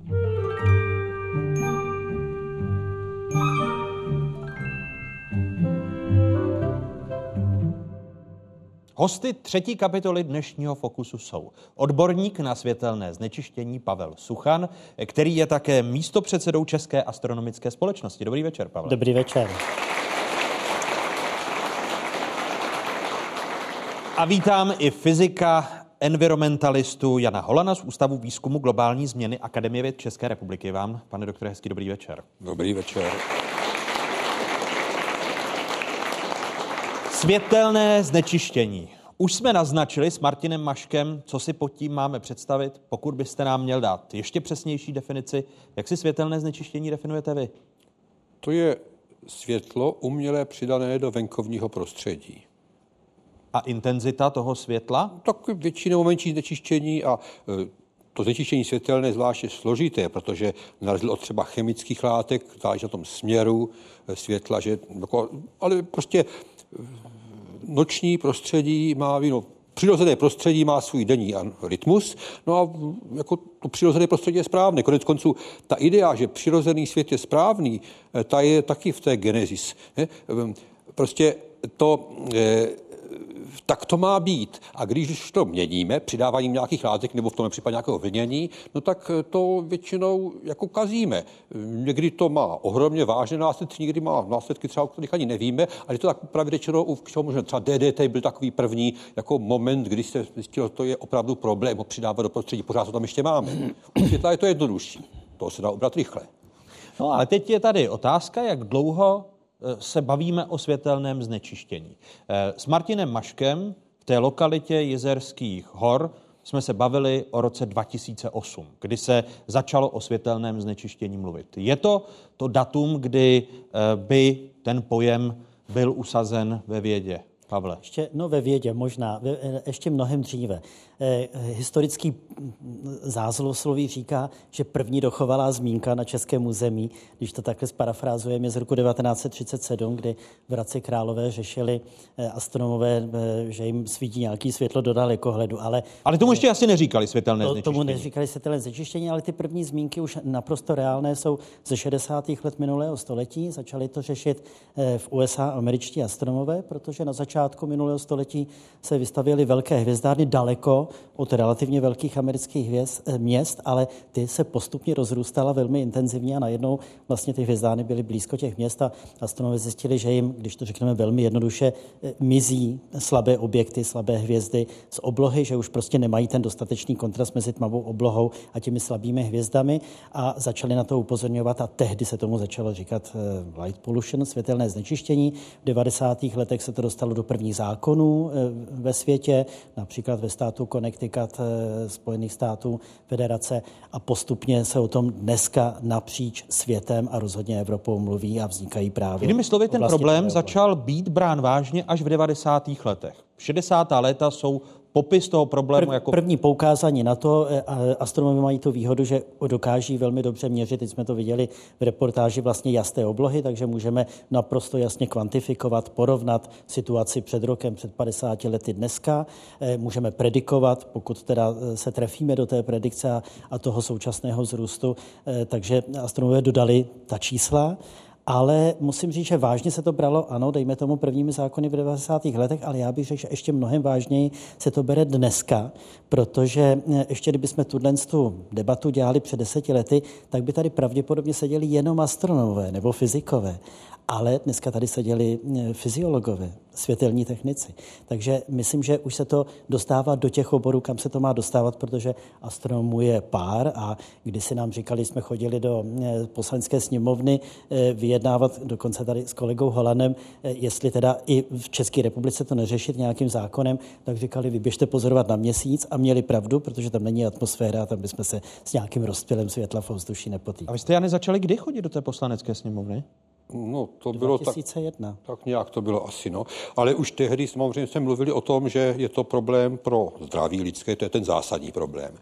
A, e, a potom pro přírodu. E, biologická práce, která mluví o fotopoluci jako o degradaci prostředí e, v noci přidaným světlem, to je, myslím, 60. let, čili to je jako, to, že to je ohromný problém pro noční přírodu, tak to je známo, no, první práce, která říká, jak se zabíjejí ptáci nějaký maják, kde dali nové elektrické světlo, ta je z roku 1918. No tak to není žádná novinka. Akorát, že se o tom teďka mluví víc, ale zdaleka ještě ne tolik, kolik je potřeba. No a jak to souvisí s tím, eh, jak zní název ústavu, ve kterém vy působíte? Czech Globe, tedy Ústav výzkumu globální změny, Akademie věd. Eh, chcete tím říci, že i to světelné znečištění má vliv na změny klimatu? Eh, no tak globální změna je třeba taková stručná definice je to jako pokažení schopnosti země podporovat život. Tak to je globální změna. Tam má spoustu komponent. Třeba jedna z těch velkých polutantů je dusík v prostředí, přidaný umělým hnojením typicky. Jako. Nebo fosfor. Jo, fosfor dneska posíláme do řek jako ze splachovacích záchodů, ale do moře. A tam nepatří, patří na pole. Tak to jsou, to jsou nějaké planetární mezi, o nich mluví. No a popravdě řečeno, v těch planetárních mezi, jak je o tom ten vědecký článek, slavný už jako starší, tak tam se o tom, že nemáme v noci normální tmu, to není absence světla, ale to je to přiměřené množství světla, které závisí na tom, jak je slunko hluboko pod horizontem, jestli měsíc nebo není, jestli jsou mraky nebo nejsou, tak to ve skutečnosti je komponenta globální změny a ukazuje se, že velmi závažná, akorát zatím příliš málo zkoumaná. S Martinem Maškem jsme, Pavle, naznačili, že i to světelné znečištění si můžeme spočítat eh, na hvězdách. Byly tam ty jasné škály. Existují města, kde žádnou hvězdu neuvidíme? Už takové město hrdina v uvozovkách existuje a to je Peking, to je první. kde je vidět, eh, nevím, jestli je první nebo bylo první, možná už jich je víc, Singapur, jedno z nejvíc znečištěných míst na země kouli, eh, protože hm, tam je vidět už jenom měsíc. A to je smutný příběh, možná si někdo řekne, no, to je to jedno, tak si pustím film, že jo, nebo prostě mléčnou dráhu, teď tady mám na fotkách, Google pustíme mi... Si tady, pustíme si tady hvězdy na plazmě. Google, Google mi ji najde a podobně, ale to je ten smutný příběh toho, že když, já si pamatuju, nedávno bylo zatmění měsíce, já říkám eh, tomu jednomu známému, a viděl jste on říkal, jo, jo, jo, dávali to v televizi. To mně připadá úplně strašný. My se odtrháváme od té reality a přitom ten pohled na tu oblohu v nás vyvolává tu správnou míru té pokory, protože v tu chvíli nejsme ty moci páni, v tu chvíli jsme jedním nepatrným zrnkem toho vesmíru. Takže eh, opravdu může si člověk zkusit spočítat hvězdy, když jich vidí 3000, 3500, tak je v přírodním prostředí bez světelného znečištění, tak to vám dá dost práce, ale většinou to všichni budete mít mnohem jednodušší, protože jich napočítáte opravdu spíš jenom stovky. Na českém venkově je to tis, typicky 1500, eh, ve městech jsou to stovky nebo jenom desítky. Ono to souvisí nejenom s mírou, s množstvím světla v tom daném prostředí, ale i se znečištěním toho ovzduší, protože to světlo se na něčem odráží a na něčem se rozptiluje, čili čím větší je tam smogová situace například, to znamená prachu, vodní páry, eh, nějakých aerosolů, tak tím víc se to světlo eh, rozptiluje, takže proto třeba na mapě světelného znečištění České republiky je na tom Praha a Ostrava, omlouvám se Ostravákům, Pražáci to asi tušej, prakticky stejně, protože tam je toho, toto prostředí je tam hustší v té atmosféře. No, já si myslím, že v Pekingu jsou vidět nějaké hvězdy. Třeba Venuš je asi vidět je, ta se dá vidět i ve dne tak se dá pochybně vidět i v Pekingu. Ale ten problém, proč lidé nevšimnou ve městě hvězd, není jenom ten, že nebe je světlé. Aby si člověk ty hvězdy mohl vůbec prohlížet, musí být na nějakém místě, kde mu do očí nic nesvítí než ty hvězdy. Tedy na otevřené prostranství, kde nejsou žádné lampy vidět. No a takových zase není tak moc, lidé tam běžně třeba ne, se nepohybují, takže eh, oni si těch hvězd především nevšimnou. Protože jsou mezi lampami ty hvězdy, ty lampy jsou mnohem silnější než ta Venuše, ale Venuše vrhá stíny v noci. Jo, to je silné světlo, eh, ale může ho člověk přehlédnout, když je pořád mezi nějakými lampami a nemá ten rozhled někde po nebi. Čili ve všech městech je zajímavé se dívat na nebe, jak ty hvězdy putují v noci po nebi, člověk uvidí, ale nesmí být oslňován lampami kolem sebe a billboardy a kde čím. A tak, jako taková místa je potřeba, taková potřeba místa mít. My v Brně na Kraví hoře takové místo máme. No, proto vás Pavel nezmínil. Zmínil jenom Prahu a Ostravu. Eh, já bych řekl, že eh, to, co říká Jan Holan, je správně, protože my vlastně nemáme mnoho prostředí, kde by nám z krajiny nesvítilo něco do očí. Takže těch míst, kde je opravdu tma nebo téměř přirozená tma, v Evropě takové už nenajdeme. Zní to strašně, ale opravdu v Evropě nenajdeme to původní noční přirozené prostředí a možná teda, jestli už se tady jednou hlasovalo, jestli můžeme nechat hlasovat, jak tady bude populace vypadat, eh, jestli se můžeme zeptat, kdo z vás žije v prostředí, kde vám nesvítí ani jedna lampa, dejme tomu, do vaší zahrady nebo do vašeho domu. To znamená, že žijete opravdu v noci, když si řeknete, že chcete prožít noc, žijete v tmě. Máme tady Holice, máme tady Jíčín, máme tady Prahu. Skvělý, dva, tři, pár jich tady najdem, tak to vám blahopřeju. To nespadáte do té hlavní statistické skupiny. A kdo žije v místě, kde teda prostě máte světlo, proniká vám do obydlí nebo na zahradu?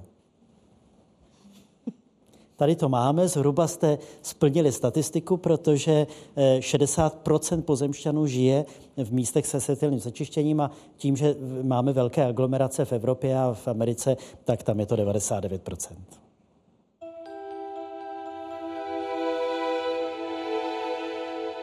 83% lidí na světě žije v místech dotčených nějakou měrou světelného znečištění. Ve Spojených státech jsou to dokonce téměř všichni.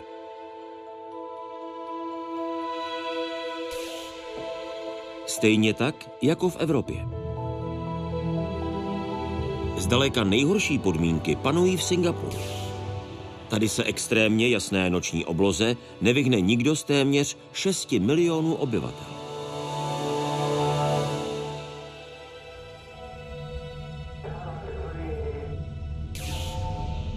Kompletní hvězdná obloha je stěží vidět i v zemích v Perském zálivu, ve Spojených Arabských Emirátech, Kataru, Kuwaitu a v Saudské Arábii. Velkou měrou světelného znečištění trpí také dvě třetiny obyvatel Jižní Koreje a Izraele.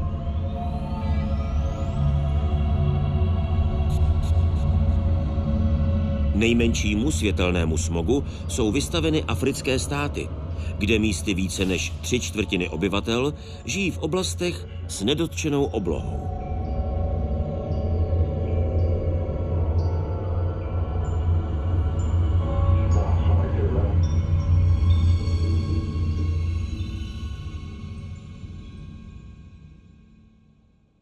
Citovaná statistika podpořila slova Pavla Holana. V žebříčku ale nezazněla Česká republika. Kam patříme?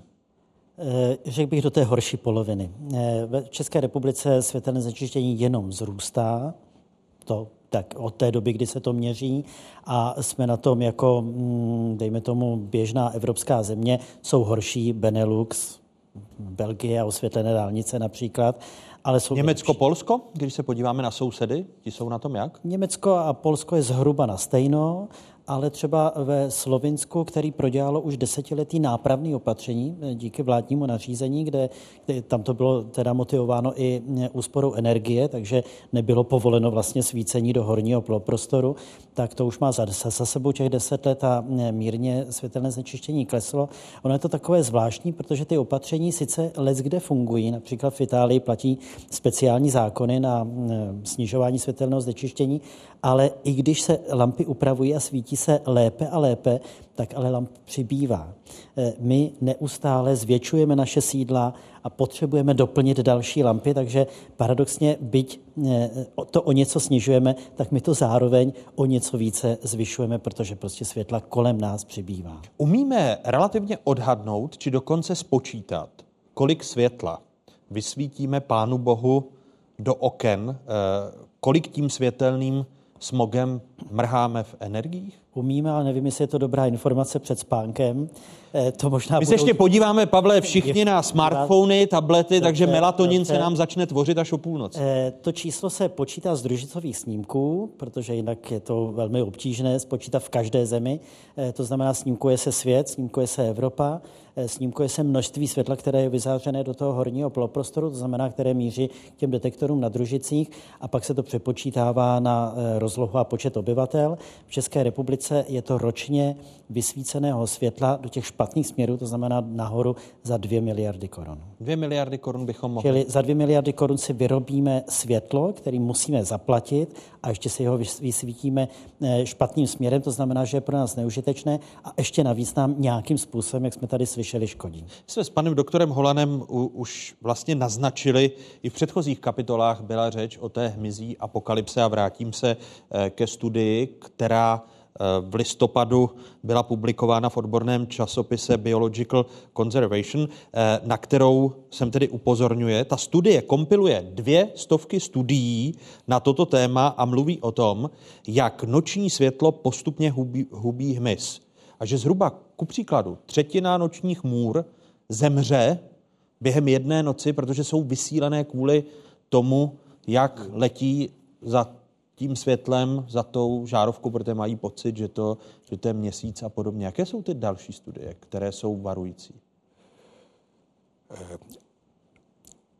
Eh, to, že u lamp poletuje hmyz, to si asi každý všiml. Eh, tak je dobré si všimnout toho, že když jsou některé ty lampy bílé, dneska bohužel už teď takové instalace, anebo ty staré rtuťové, ty byly takové jako to modravé možná až, a jsou ty žluté, sodíkové, které mají tu správnou barvu, tak u těch bílých je toho daleko víc, toho hmyzu. Ale eh, tak to je jedna věc. Eh, eh, opravdu podstatná část hmyzu je lákaná světlem, ale potom zase jiná jsou jiné skupiny hmyzu, které to světlo odpůzí. Oni se tomu vyhýbají. Či tam, kde se svítí, tak ten hmyz odsud prostě odchází pryč a to také je narušení ekosystému velice závažné.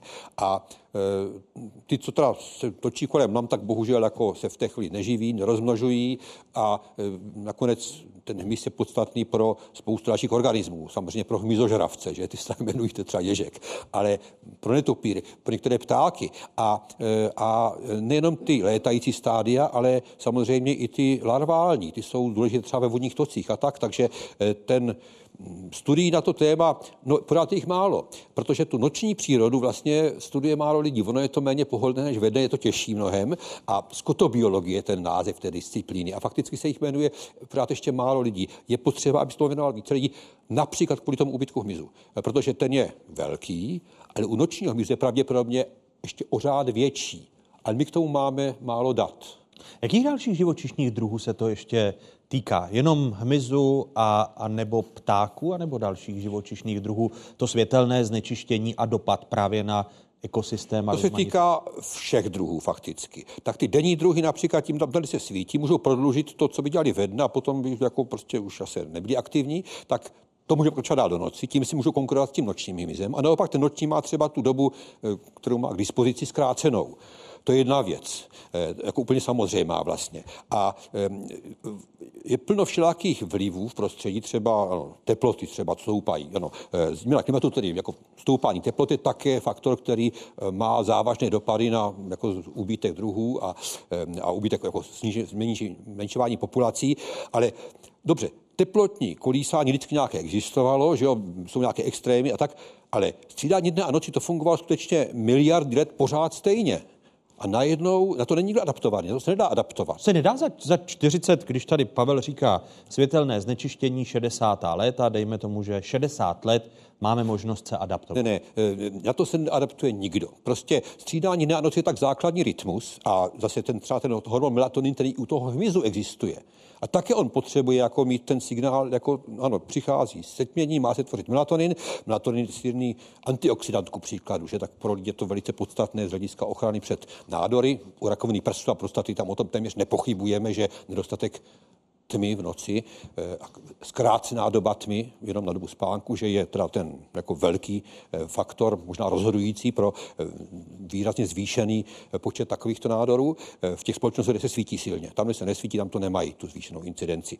A, no a u toho eh, jako Dva biologové velice významní, jako entomologové, jeden byl Dalibor Povolný, ten už zesnul, a Grát Eisenbach z Německu, oba říkají, no my vlastně u toho nočního hmyzu nevíme ty úbytky, nikdy jsme to pořádně neměřili, ale všimli si oba toho, a to jsem si všiml já také, protože už taky jsou důchodce, a e, e, že v 60. letech, když člověk jel autem v letní noci, a nebo ještě v 70.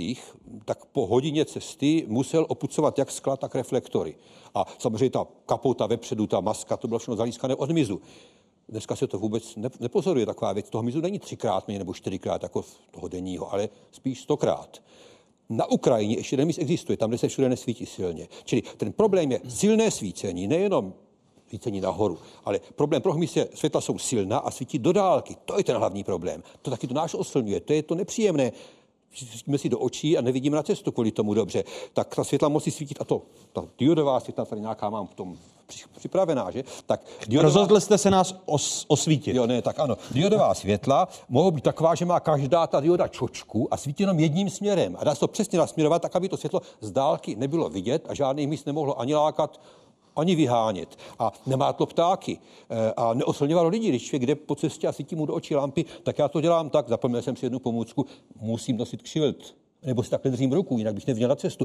To všichni nad 50, nad 60 eh, mají ten problém, protože to oční prostředí je méně průzračné a oslňování strašně vadí. Bohužel normy se dělají pro mladé lidi, kteří výborně vidí. Ty jsou k dispozici jako materiál, jako že se to dá zkoumat v institucích, ale doopravdy svítíme kvůli lidem, kteří vidí špatně a kvůli starým lidem. A které svítí do očí, třeba je tam ta lampa, jo? tak to opravdu jako já kvůli tomu nevidím ty diváky. Jo? Musím se zakryt, abych je viděl. Ale zároveň eh, moudřeji mluvíte, protože jak jsme slyšeli, tak eh, modrá část světla působí na naše kognitivní vlastnosti. Rozvíje. No, eh, jako denní světlo obsahuje bohatou modrou složku. Ráno... Přemýšlím, co vytáhnete z toho Jo, no, styglíku. ještě Tady mám, já, já to, jsem si to nachystat. Jo, já ještě ukazuju tak, dá se svítit, to je další věc, bez modré složky v noci. To se jmenuje jantarové ty diody, nebo amber, tak to jsou oni, tady tyto, jo. Oni svítí, to je bez modré složky, tady tohle světlo, jo. A to se dostane, to se dá koupit, jo. A dá se s tím svítit doma i venku a e, jako je to jednoduché a dostupné. Dá se to regulovat napětím 12 V, to je hračka pro děti, tak mám asi 8 V, tak to je další věc. Svítit e, výborně směrovaně, jenom žlutě a slabě. Když je obrovský provoz někde, to světlo může být silné a má to svůj smysl. Ale když tam jednou za hodinu někdo projde, tak světlo stačí stabonké a už se, mluví o tom měsíci, že? Tak já se zeptám, prosím vás, kdo si myslíte, že měsíc dává na krajinu, když je takhle v úplňku, vysoko na teďka to bylo nedávno, že dává třeba pět luxů na krajinu. No, pět luxů má tu osvětlení měsíce. Může to tak být? Co myslíte? Kdo se přihlásí? No, tak, že to dává jeden lux. ten měsíc. No a že to dává na nejvíc čtvrt luxu. Když si to, by si to třeba možná... A to je extrém. Jako běžně, když je takový kulatý měsíc na nebi a není úplně vysoko, tak je to desetina luxu na tu krajinu. Desetina luxu. A, to, a přitom všichni dobře vidíme. Ne, ne, nakonec se dá jít pěšky, se dá. Proč svítí deseti luxy? Když stačí desetina. Bude vhodný ale to srovnat, teda dejme tomu spolučním osvětlením, protože možná se někdo nehlásil, protože netušil, kolik je pět luxů, no, no. tam pokyvujou, ano. Takže eh, na eh, ulici běžně máme, světelní technici mě zkontrolují, dejme tomu dva až pět luxů, ale v Praze ve městech máme klidně deset, klidně na, na eh, Vinohradský třídě 20 luxů. To znamená, že jsme 20 krát 4 víc než při měsíčním úplňku a při, my samozřejmě nepropagujeme, aby se svítilo jako při měsíčním úplňku. To by nám asi opravdu přišlo tma proti tomu veřejnému osvětlení, ale při měsíčním úplňku jdeme krajinou a nepotřebujeme další světlo. To je spíš to, jak my, jakým způsobem jsme si zvykli na ty berle kolem sebe. A my, my totiž budeme měřit už za pár okamžiků s Hinkem Medřickým právě intenzitu světla tady na Karlově náměstí. V Německu se svítí slaběji než u nás, v podstatě nejslaběji v Evropě. A nejsilněji se svítí v Řecku, v Portugalsku, v Itálii, a Benelux, to, co no, no, ale ne tak silně ve městech, ale tam se ti zvláště silně a je zajímavé, že to koreluje s tím, které, které země krachují a které prostě si půjčí, no Německo musí dotovat penězma a v Německu vládne rozum. Tam kašlou na nějaké nové evropské normy. Prostě kolik světla stačilo před 20 lety, stačí i dnes. Vidíte. Tak je to správně. A že to tlumí. V Rakousku se... Jane, teď, a teď jsem chtěl říct, no? že my jsme už tady se máme líp, že svítíme dvě miliardy pánu Boduhu do oken a máme se dobře. Jo, taky se svítí ne... stejně silně až do rána. Co to je za pitomost? Když ty nové zdroje, ty, tyhle ty diodové zdroje se dají regulovat třeba na setinu toho nominálního. A když se regulují, tak se nepřehřívají a vydrží svítit věčně. Tady Svítí naplno, tak se to pokazí do světlo. Je, ještě od, otázka, která se právě týká uh, světelného znečištění. Jestliže se snažíme chránit ovzduší, máme zákon o ochraně ovzduší, uh, zároveň ti, kteří nás sledují, na Liberecku, eh, v Jizerských horách, tak teď opět mají problém s těmi polskými skleníky, které vyzařují obrovské světlo. Větší intenzita světla, než při součtu Liberce a Jablonce nad Nisou, jak jsme s Martinem Maškem právě pozorovali a, a měřili.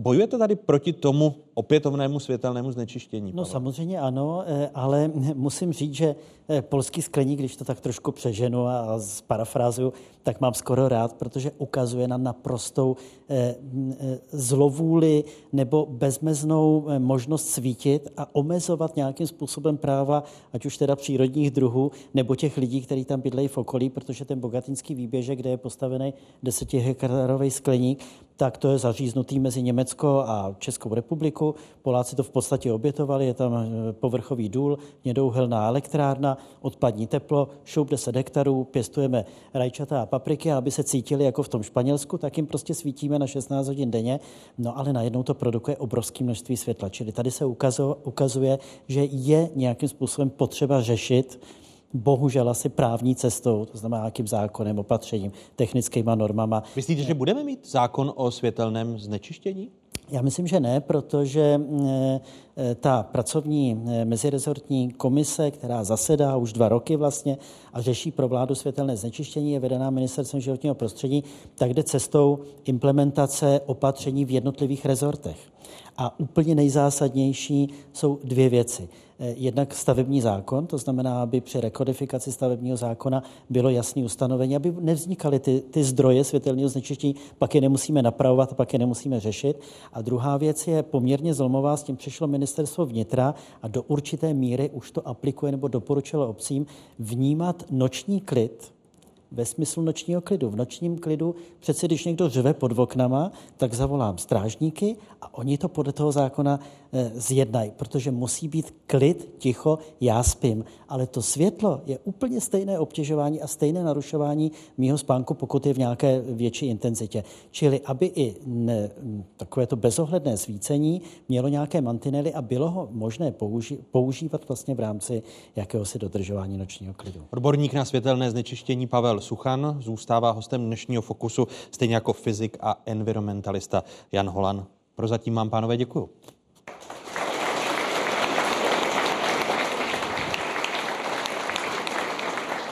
Už jsem to zmiňoval, nedaleko od Centra architektury a městského plánování v Praze, ze kterého vysíláme dnešní fokus, je Karlovo náměstí v Praze.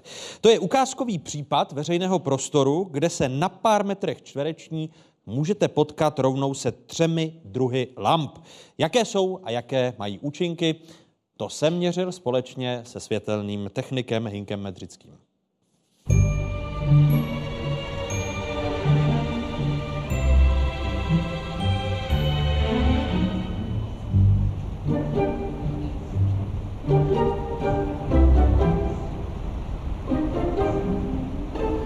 Tato pouliční lampa má nejvyšší teplotu chromatičnosti, to znamená, na tom spektru je nejlépe vidět, jak se používaly ty LED zdroje hned na počátku. A změříme si tady, jak se spektrálně chová to světlo.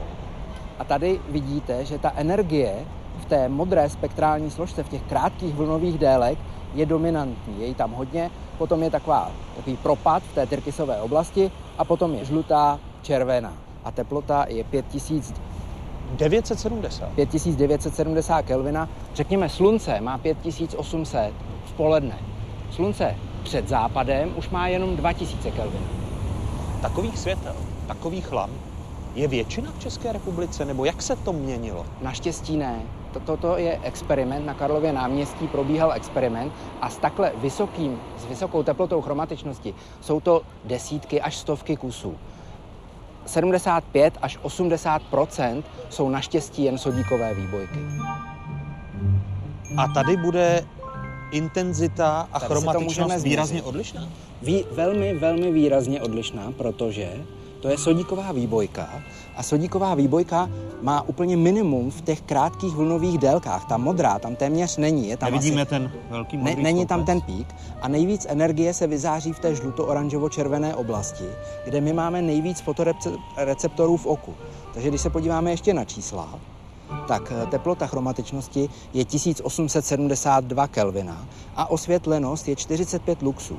Takže je to mnohem víc, než jsme měřili na té ulici, ale nám se nezdá, že by nás to oslňovalo, protože ty dlouhé vlnové délky byly těsně před západem slunce také a v ohni je také jenom ta dlouhá vlnová délka. Ale mě vždycky bylo divné, jak to, že pavouci si staví ty pavučiny tam, tam nahoře. Mě to normálně nenapadlo nikdy takhle měřit. Ale jednou jsme jeli plošinou a vyjeli jsme až nahoru a já jsem tam změřil něco podobného jako tady. Tady máme teď 87 tisíc luxů. 87 tisíc. Proto si ten pavouk tady staví ty pavučiny. Protože ten hmyz byl připraven na to létat vždycky za nejvyšší intenzitou. A to, že to nemá modrou, toho už nezajímá. Prostě je to nejsilnější světlo, tak on zatím letí. A máme, Hinku, normy, kolik by vlastně veřejné osvětlení mělo vydávat intenzity, když jsme tady měřili LED lampu a teď měříme sodíkovou. Normy máme, ale ty normy řeší jenom, kolik minimálně musí být. Žádná norma neřeší maximum. A třetí typ osvětlení tady na Karlově náměstí připomíná tu lampu číslo jedna. No, je to, je to také LED technologie, ale už vidíme, že ta barva je lepší, takže když ji změříme, tak půjdu, tak vidíme, že pík té modré není krátkých, tak vysoký. není tak vysoký a té zelené s červenou je výrazně víc. Když se podíváme na číslo, teplota chromatičnosti je 2972, osvětlenost je 36 luxů, takže velmi podobně, jako jsme jako měřili sodíková. uvnitř toho, toho parku, Ano. ale Sodíková neměla vůbec žádnou tu modrou, měla trošku zelené a hodně v té oranžovo-červené oblasti, když to tady je hodně krátkých vlnových délek a i hodně těch eh, středních vlnových délek.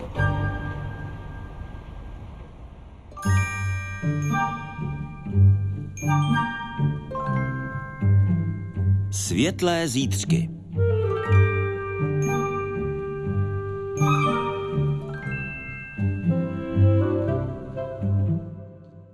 Čtvrtá kapitola dnešního Fokusu a šestice vzácných hostů odpovídá na otázky z publika. Ptají se eh, studenti a studentky středních a vysokých škol, stejně jako žáci a žákyně základních škol. Tak kdo má první otázku? Dobrý večer.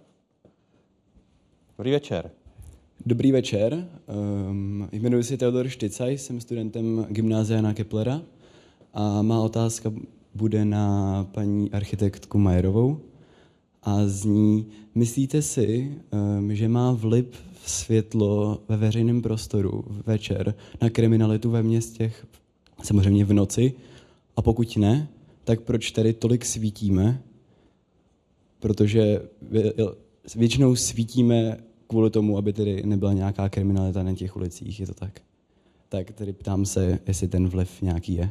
Děkuji moc krát. Já děkuji za otázku.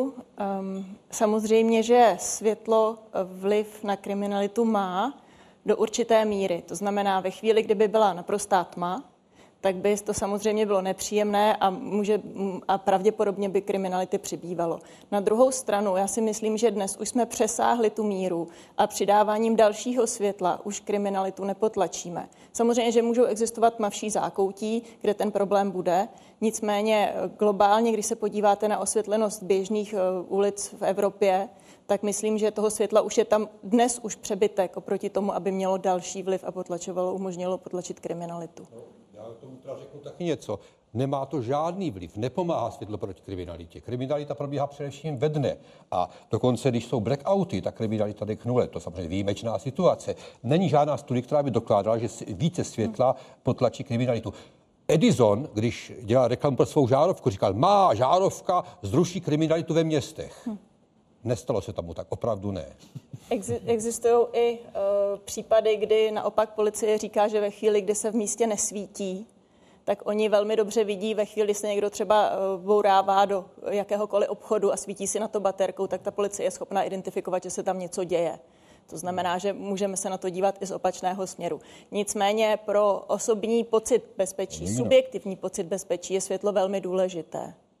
Spokojen? A jestli, jestli ano, můžu Pavel? ještě doplnit, eh, eh, udělejme si ani nemusíme modelovou situaci, ale konkrétní situaci, třeba tady v Praze u Anděla, eh, kde jste uprostřed osvětleného prostoru, naprosto bezpečně se cítíte a teď jdete a jsou tam ty reflektory, které svítí ze země nahoru, které mají jakýsi jako ozdravný eh, tvár nebo prostě architektonickou, eh, architektonickou tvář, ale šlehnou vás do očí. Když tam ten zloděj bude hned za tím reflektorem, tak ho v tu chvíli neuvidíte, protože jste oslněný. Takže eh, je vidět, že my neumíme pracovat v těch městech s tím světlem tak, abychom zvyšovali tu bezpečnost. My často tím světlem vlastně zhorši, teda zhoršíme kriminalitu nebo snížíme bezpečnost.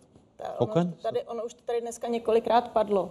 Ehm, ta intenzita není, není to důležité. Důležité je kvalita. To znamená ta rovnoměrnost, abychom měli pokud možno nízkou intenzitu, ale v místech eh, rovnoměrně rozloženou, aby nás nic neoslňovalo a naše oči si mohly zvyknout na tu nižší intenzitu světla.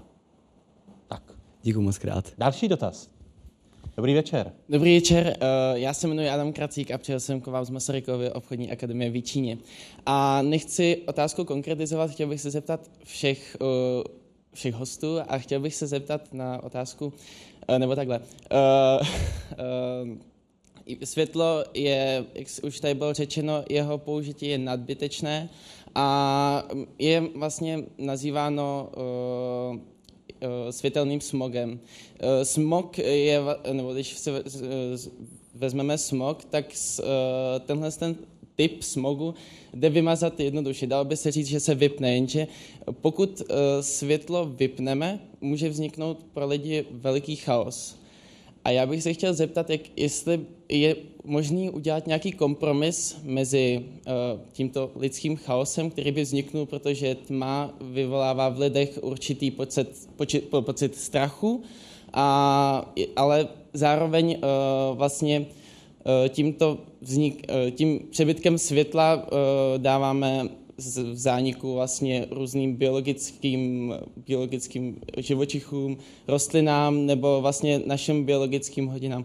Chtěl bych se tedy zeptat, jestli existuje nějaký takový kompromis a jestli by se dal nějakým způsobem prakti- Začal bych asi využít. u docentky Zdeňky Bendové. Já myslím, že k tomuhle tématu asi máme co říct všichni.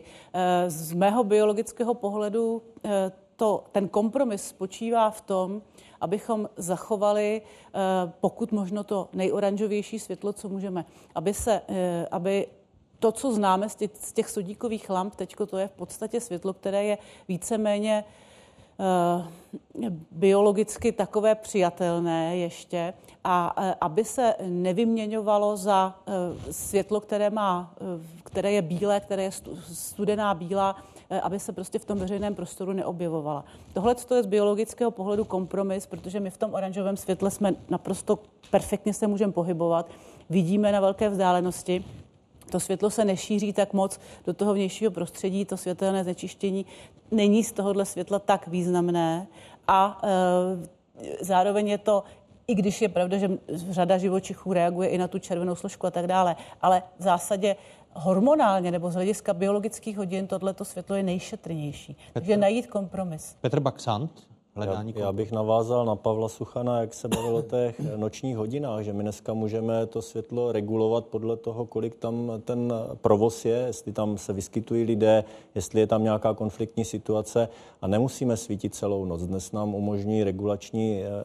systémy stmívání až na úrovně pod 1% i méně. Takže máme ty možnosti, které jsme dříve neměli. Sodíkovou výbojku jsme mohli regulovat, ale ne na nulu a jenom na nějakou určitou množství a bylo to drahé.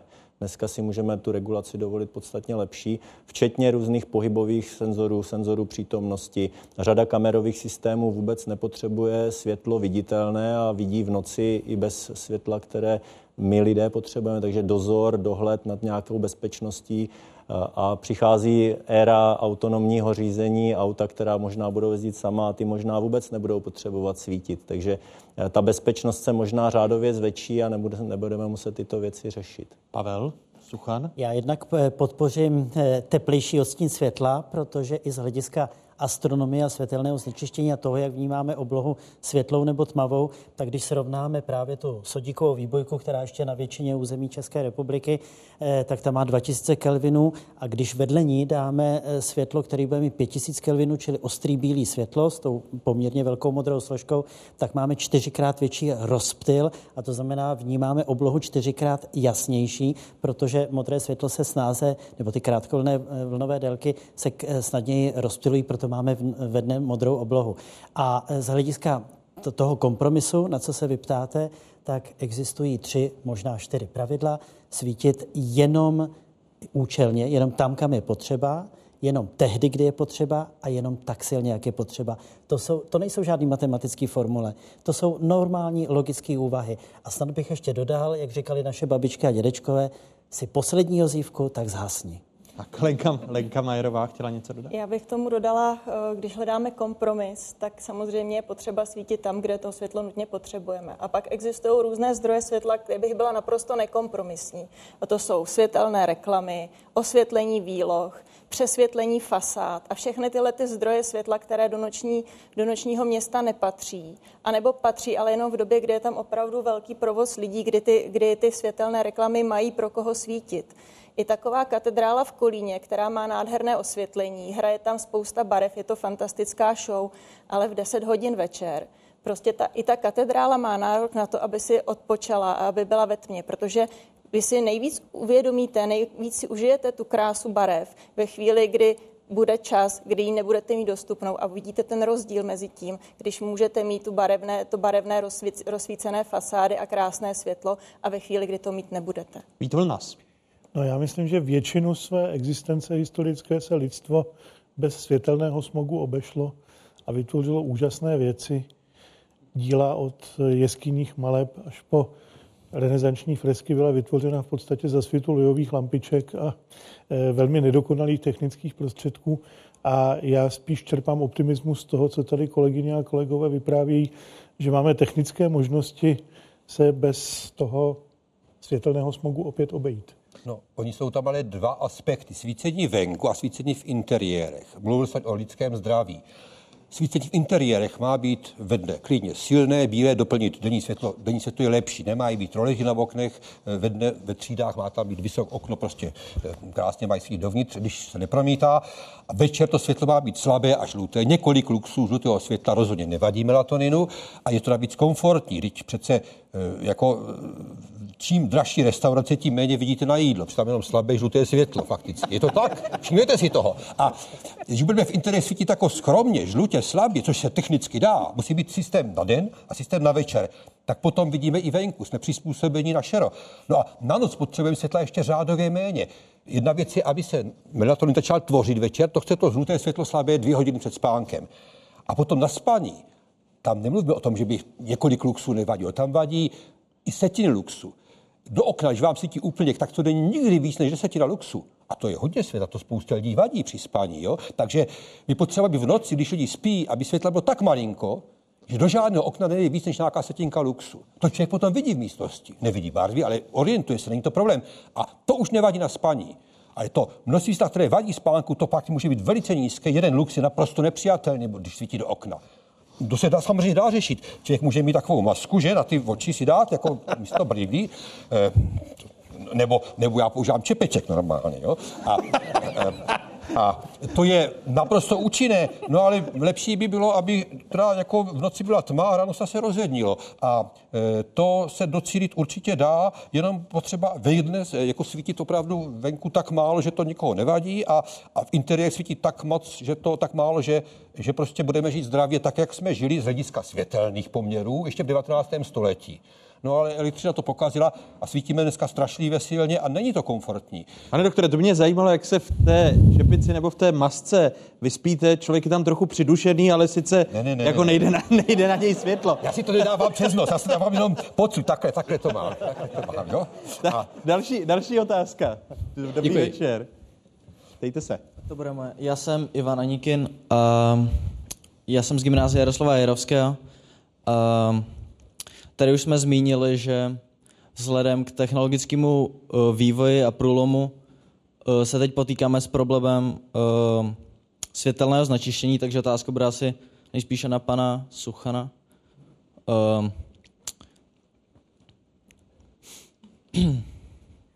Pardon.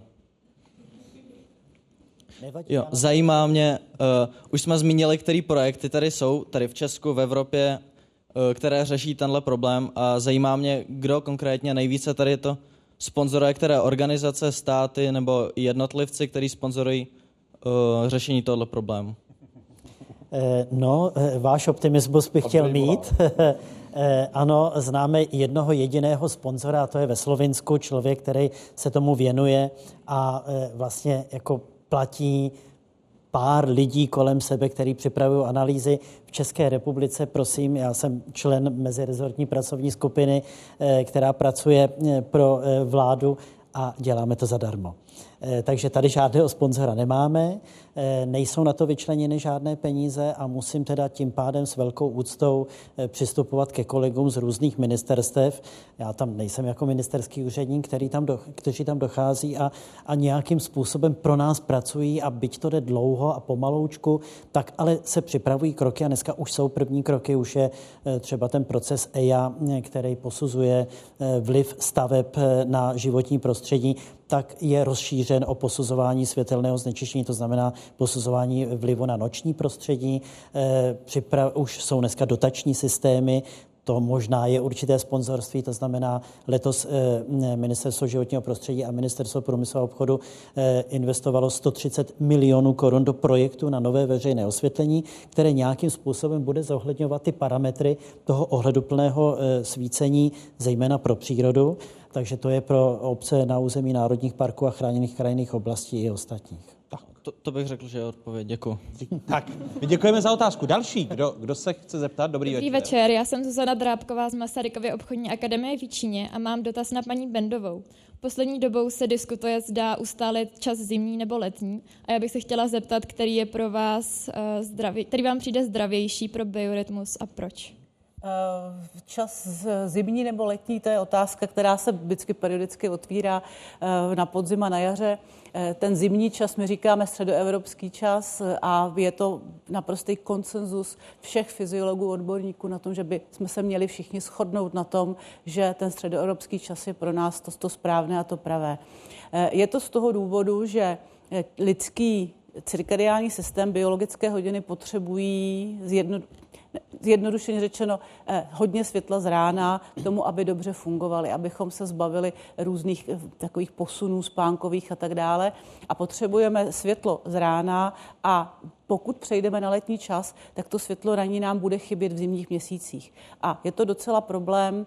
Eh, může to být velký problém speciálně pro školní mládež, může to být problém vůbec pro tu společnost a eh, lidé, co žijí ve Skandinávii, by nám mohli vyprávět o tom, jaký velký problém to je nemít světlo z rána. A my se tomu krásně mu eh, přirozenému osvětlení, které proniká do toho objektu. Hmm. Případně, jestli se ta situace zlepšuje a jaké je povědomí ze strany třeba investorů a zadavatelů těch projektů. Jestli vyžadují právě to přirozené světlo, nebo je pořád na prvním místě nějaká funkčnost, nebo třeba i ekonomická stránka. Děkuji za otázku. Funkčnost je samozřejmě důležitá a je, na, je stejně důležitá, bo my můžeme říct, že světlo v objektu je součást funkčnosti. Uh, obytné stavby, stavby pro dlouhodobý pobyt, to znamená stavby, ve kterých lidé bývají víc než třeba 4 hodiny v kuse, Eh, tak mají požadavek na to, aby bylo v, něm, v nich dostatečně denního světla. Eh, ne u všech, pouze u obytných staveb je požadavek na to, aby aspoň do části bytu svítilo slunce. A kdo to hlídá, většinou to nehlídá investor, ale hlídá to stavební úřad, hlídá to hygien, hlídají to hygienické předpisy. A dodržují se? V Česku, když se podíváme na... Myslím si, že naši hygienici to kontrolují poměrně dostat, dostatečně. Eh, někdy samozřejmě u některých typů eh, objektů bývá velká diskuze, protože objekt, kde lidé pracují dlouhodobě, je třeba i eh, velkou prodejna potravin, kde máte lidi, kteří doplňují regály, jsou tam lidi, kteří pracují na kase. Pro ty by vlastně i v tomto prostoru mělo být dostatek denního světla ale samozřejmě investoři tohle neradi vidí, protože eh, jakékoliv, jakákoliv okna v tomhle projektu, v tom objektu jsou velmi těžko dosažitelná a ta úroveň denního světla je, eh, je problém z konstrukčního hlediska. Takže eh, u těchto objektů z pravidla bývá dlouhá diskuze na téma, jestli to světlo tam zajistit nebo ne. Snaha je, hygienici se o to snaží. Děkuji. My děkujeme za vaši otázku. Další dotaz, kdo má? Dobrý večer. Dobrý večer, já se jmenuji Vojtěch Blažek a jsem z Pražského gymnázia na Keplera a měl bych dotaz na paní doktorku Bendovou. A zajímalo by mě, jak to s biorytmem mají například nevědomí lidé nebo slepí lidé, eh, jak se jejich biorytmus řídí nebo podle čeho poznají eh, vlastně dobu aktivity nebo dobu spánku, jak se řídí jejich metabolismus a tělo. Otvíráte, otvíráte téma pro samostatnou přednášku eh, na hodinu a půl. Eh, protože bych vám musela vysvětlit, jak fungují biologické hodiny, jak funguje cirkadiální systém. Eh, každý člověk, nebo všechny organismy, nejenom člověk, prostě všecko, co eh, na téhle planetě dýchá, a může to být jednobuněčná řasa nebo člověk, má biologické hodiny, které běží podle nějakého genetického mechanismu a ten genetický mechanismus jim určuje nějakou denní periodu, kterém říkáme cirkadiální periody, jako zhruba denní perioda. A e, ta cirkadiální zhruba denní perioda neběží přesně s 24-hodinovým rytmem, musí, právě potřebuje eh, rozdíl mezi dnem a nocí, synchronizaci, světelnou synchronizaci k tomu, aby se ten rytmus přizpůsobil. U slepých lidí tahle synchronizace odpadá v závislosti na tom zase, jakou mají, jaký mají typ slepoty, protože někdy u některé, některého typu slepoty může být zachovaná ta dráha, která reguluje ty hodiny, přestože oni nevidí, jako, nevidí obraz, ale fyziologicky to světlo vní, mohou vnímat. Pokud to světlo fyziologicky nevnímají, tak musí eh, fungovat jiné synchronizátory a to obvykle bývají nějaké sociální synchronizátory, které těm lidem umožní už jsem trošku mluvila o tom sociálním jetlagu v tom předchozím vstupu a tohle je něco, co eh, ukazuje na to, že, i, že pro člověka i sociální synchronizace, to, že má pravidelný životní režim, každý den dělá své aktivity ve stejnou dobu, mu zajišťuje synchronizaci s tím vnějším světem. Ale není to ta solární synchronizace, je to synchronizace s tou většinovou společností, která je tím sluncem synchronizovaná. Tak, ještě u těch slepých lidí je zajímavá věc, že mají výrazně menší incidenci rakoviny prsu, protože nejsou postižený světelným znečištěním zdravotně tímto ano, způsobem. Jsou, ano, ano. To tak, takové, to je ve Skandinávii, že to dobrá data jsou. Takové inform, ano, takové zprávy. Děkuji moc krát. Máte odpověď. A to byla poslední odpověď i poslední dotaz. Já vám děkuji a budíš světlo.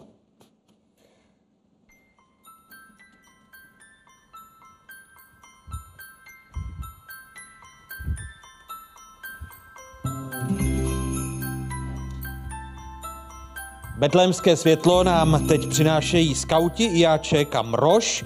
My máme tu čest být prvními, kdo letos tady právě světlo z Betléma dají našim hostům a i publiku, protože začnete světlo rozvážet po celé České republice. Kdy? V sobotu vlakem. V sobotu vlakem. Nejbližší, nejbližší místo uh, betlémského světla můžete najít uh, na stránkách betlémské světlo.cz. Vám oběma děkuji. Díky a nechť i toto světlo osvítí celou Českou republiku. Děkuji skvělé šestici hostů, eh, která byla dnes hosty Fokusu. Eh, děkuji vám, publiku, že jste byli eh, naším publikem. Dnes byli eh, žáci a žačky základní školy v Holicích, studentky a studenti střední škol z Jíčína a z Prahy. A děkuji právě skautům a skautkám, že byli dnes večer tady s námi v Centru architektury a městského plánování v Praze. Díky vám, divákům z Pravodajské 24, že jste se dívali na další vydání Fokusu. Vše dobré v roce 2020 a hezký zbytek roku 2019. Děkuji vám. Děkuji.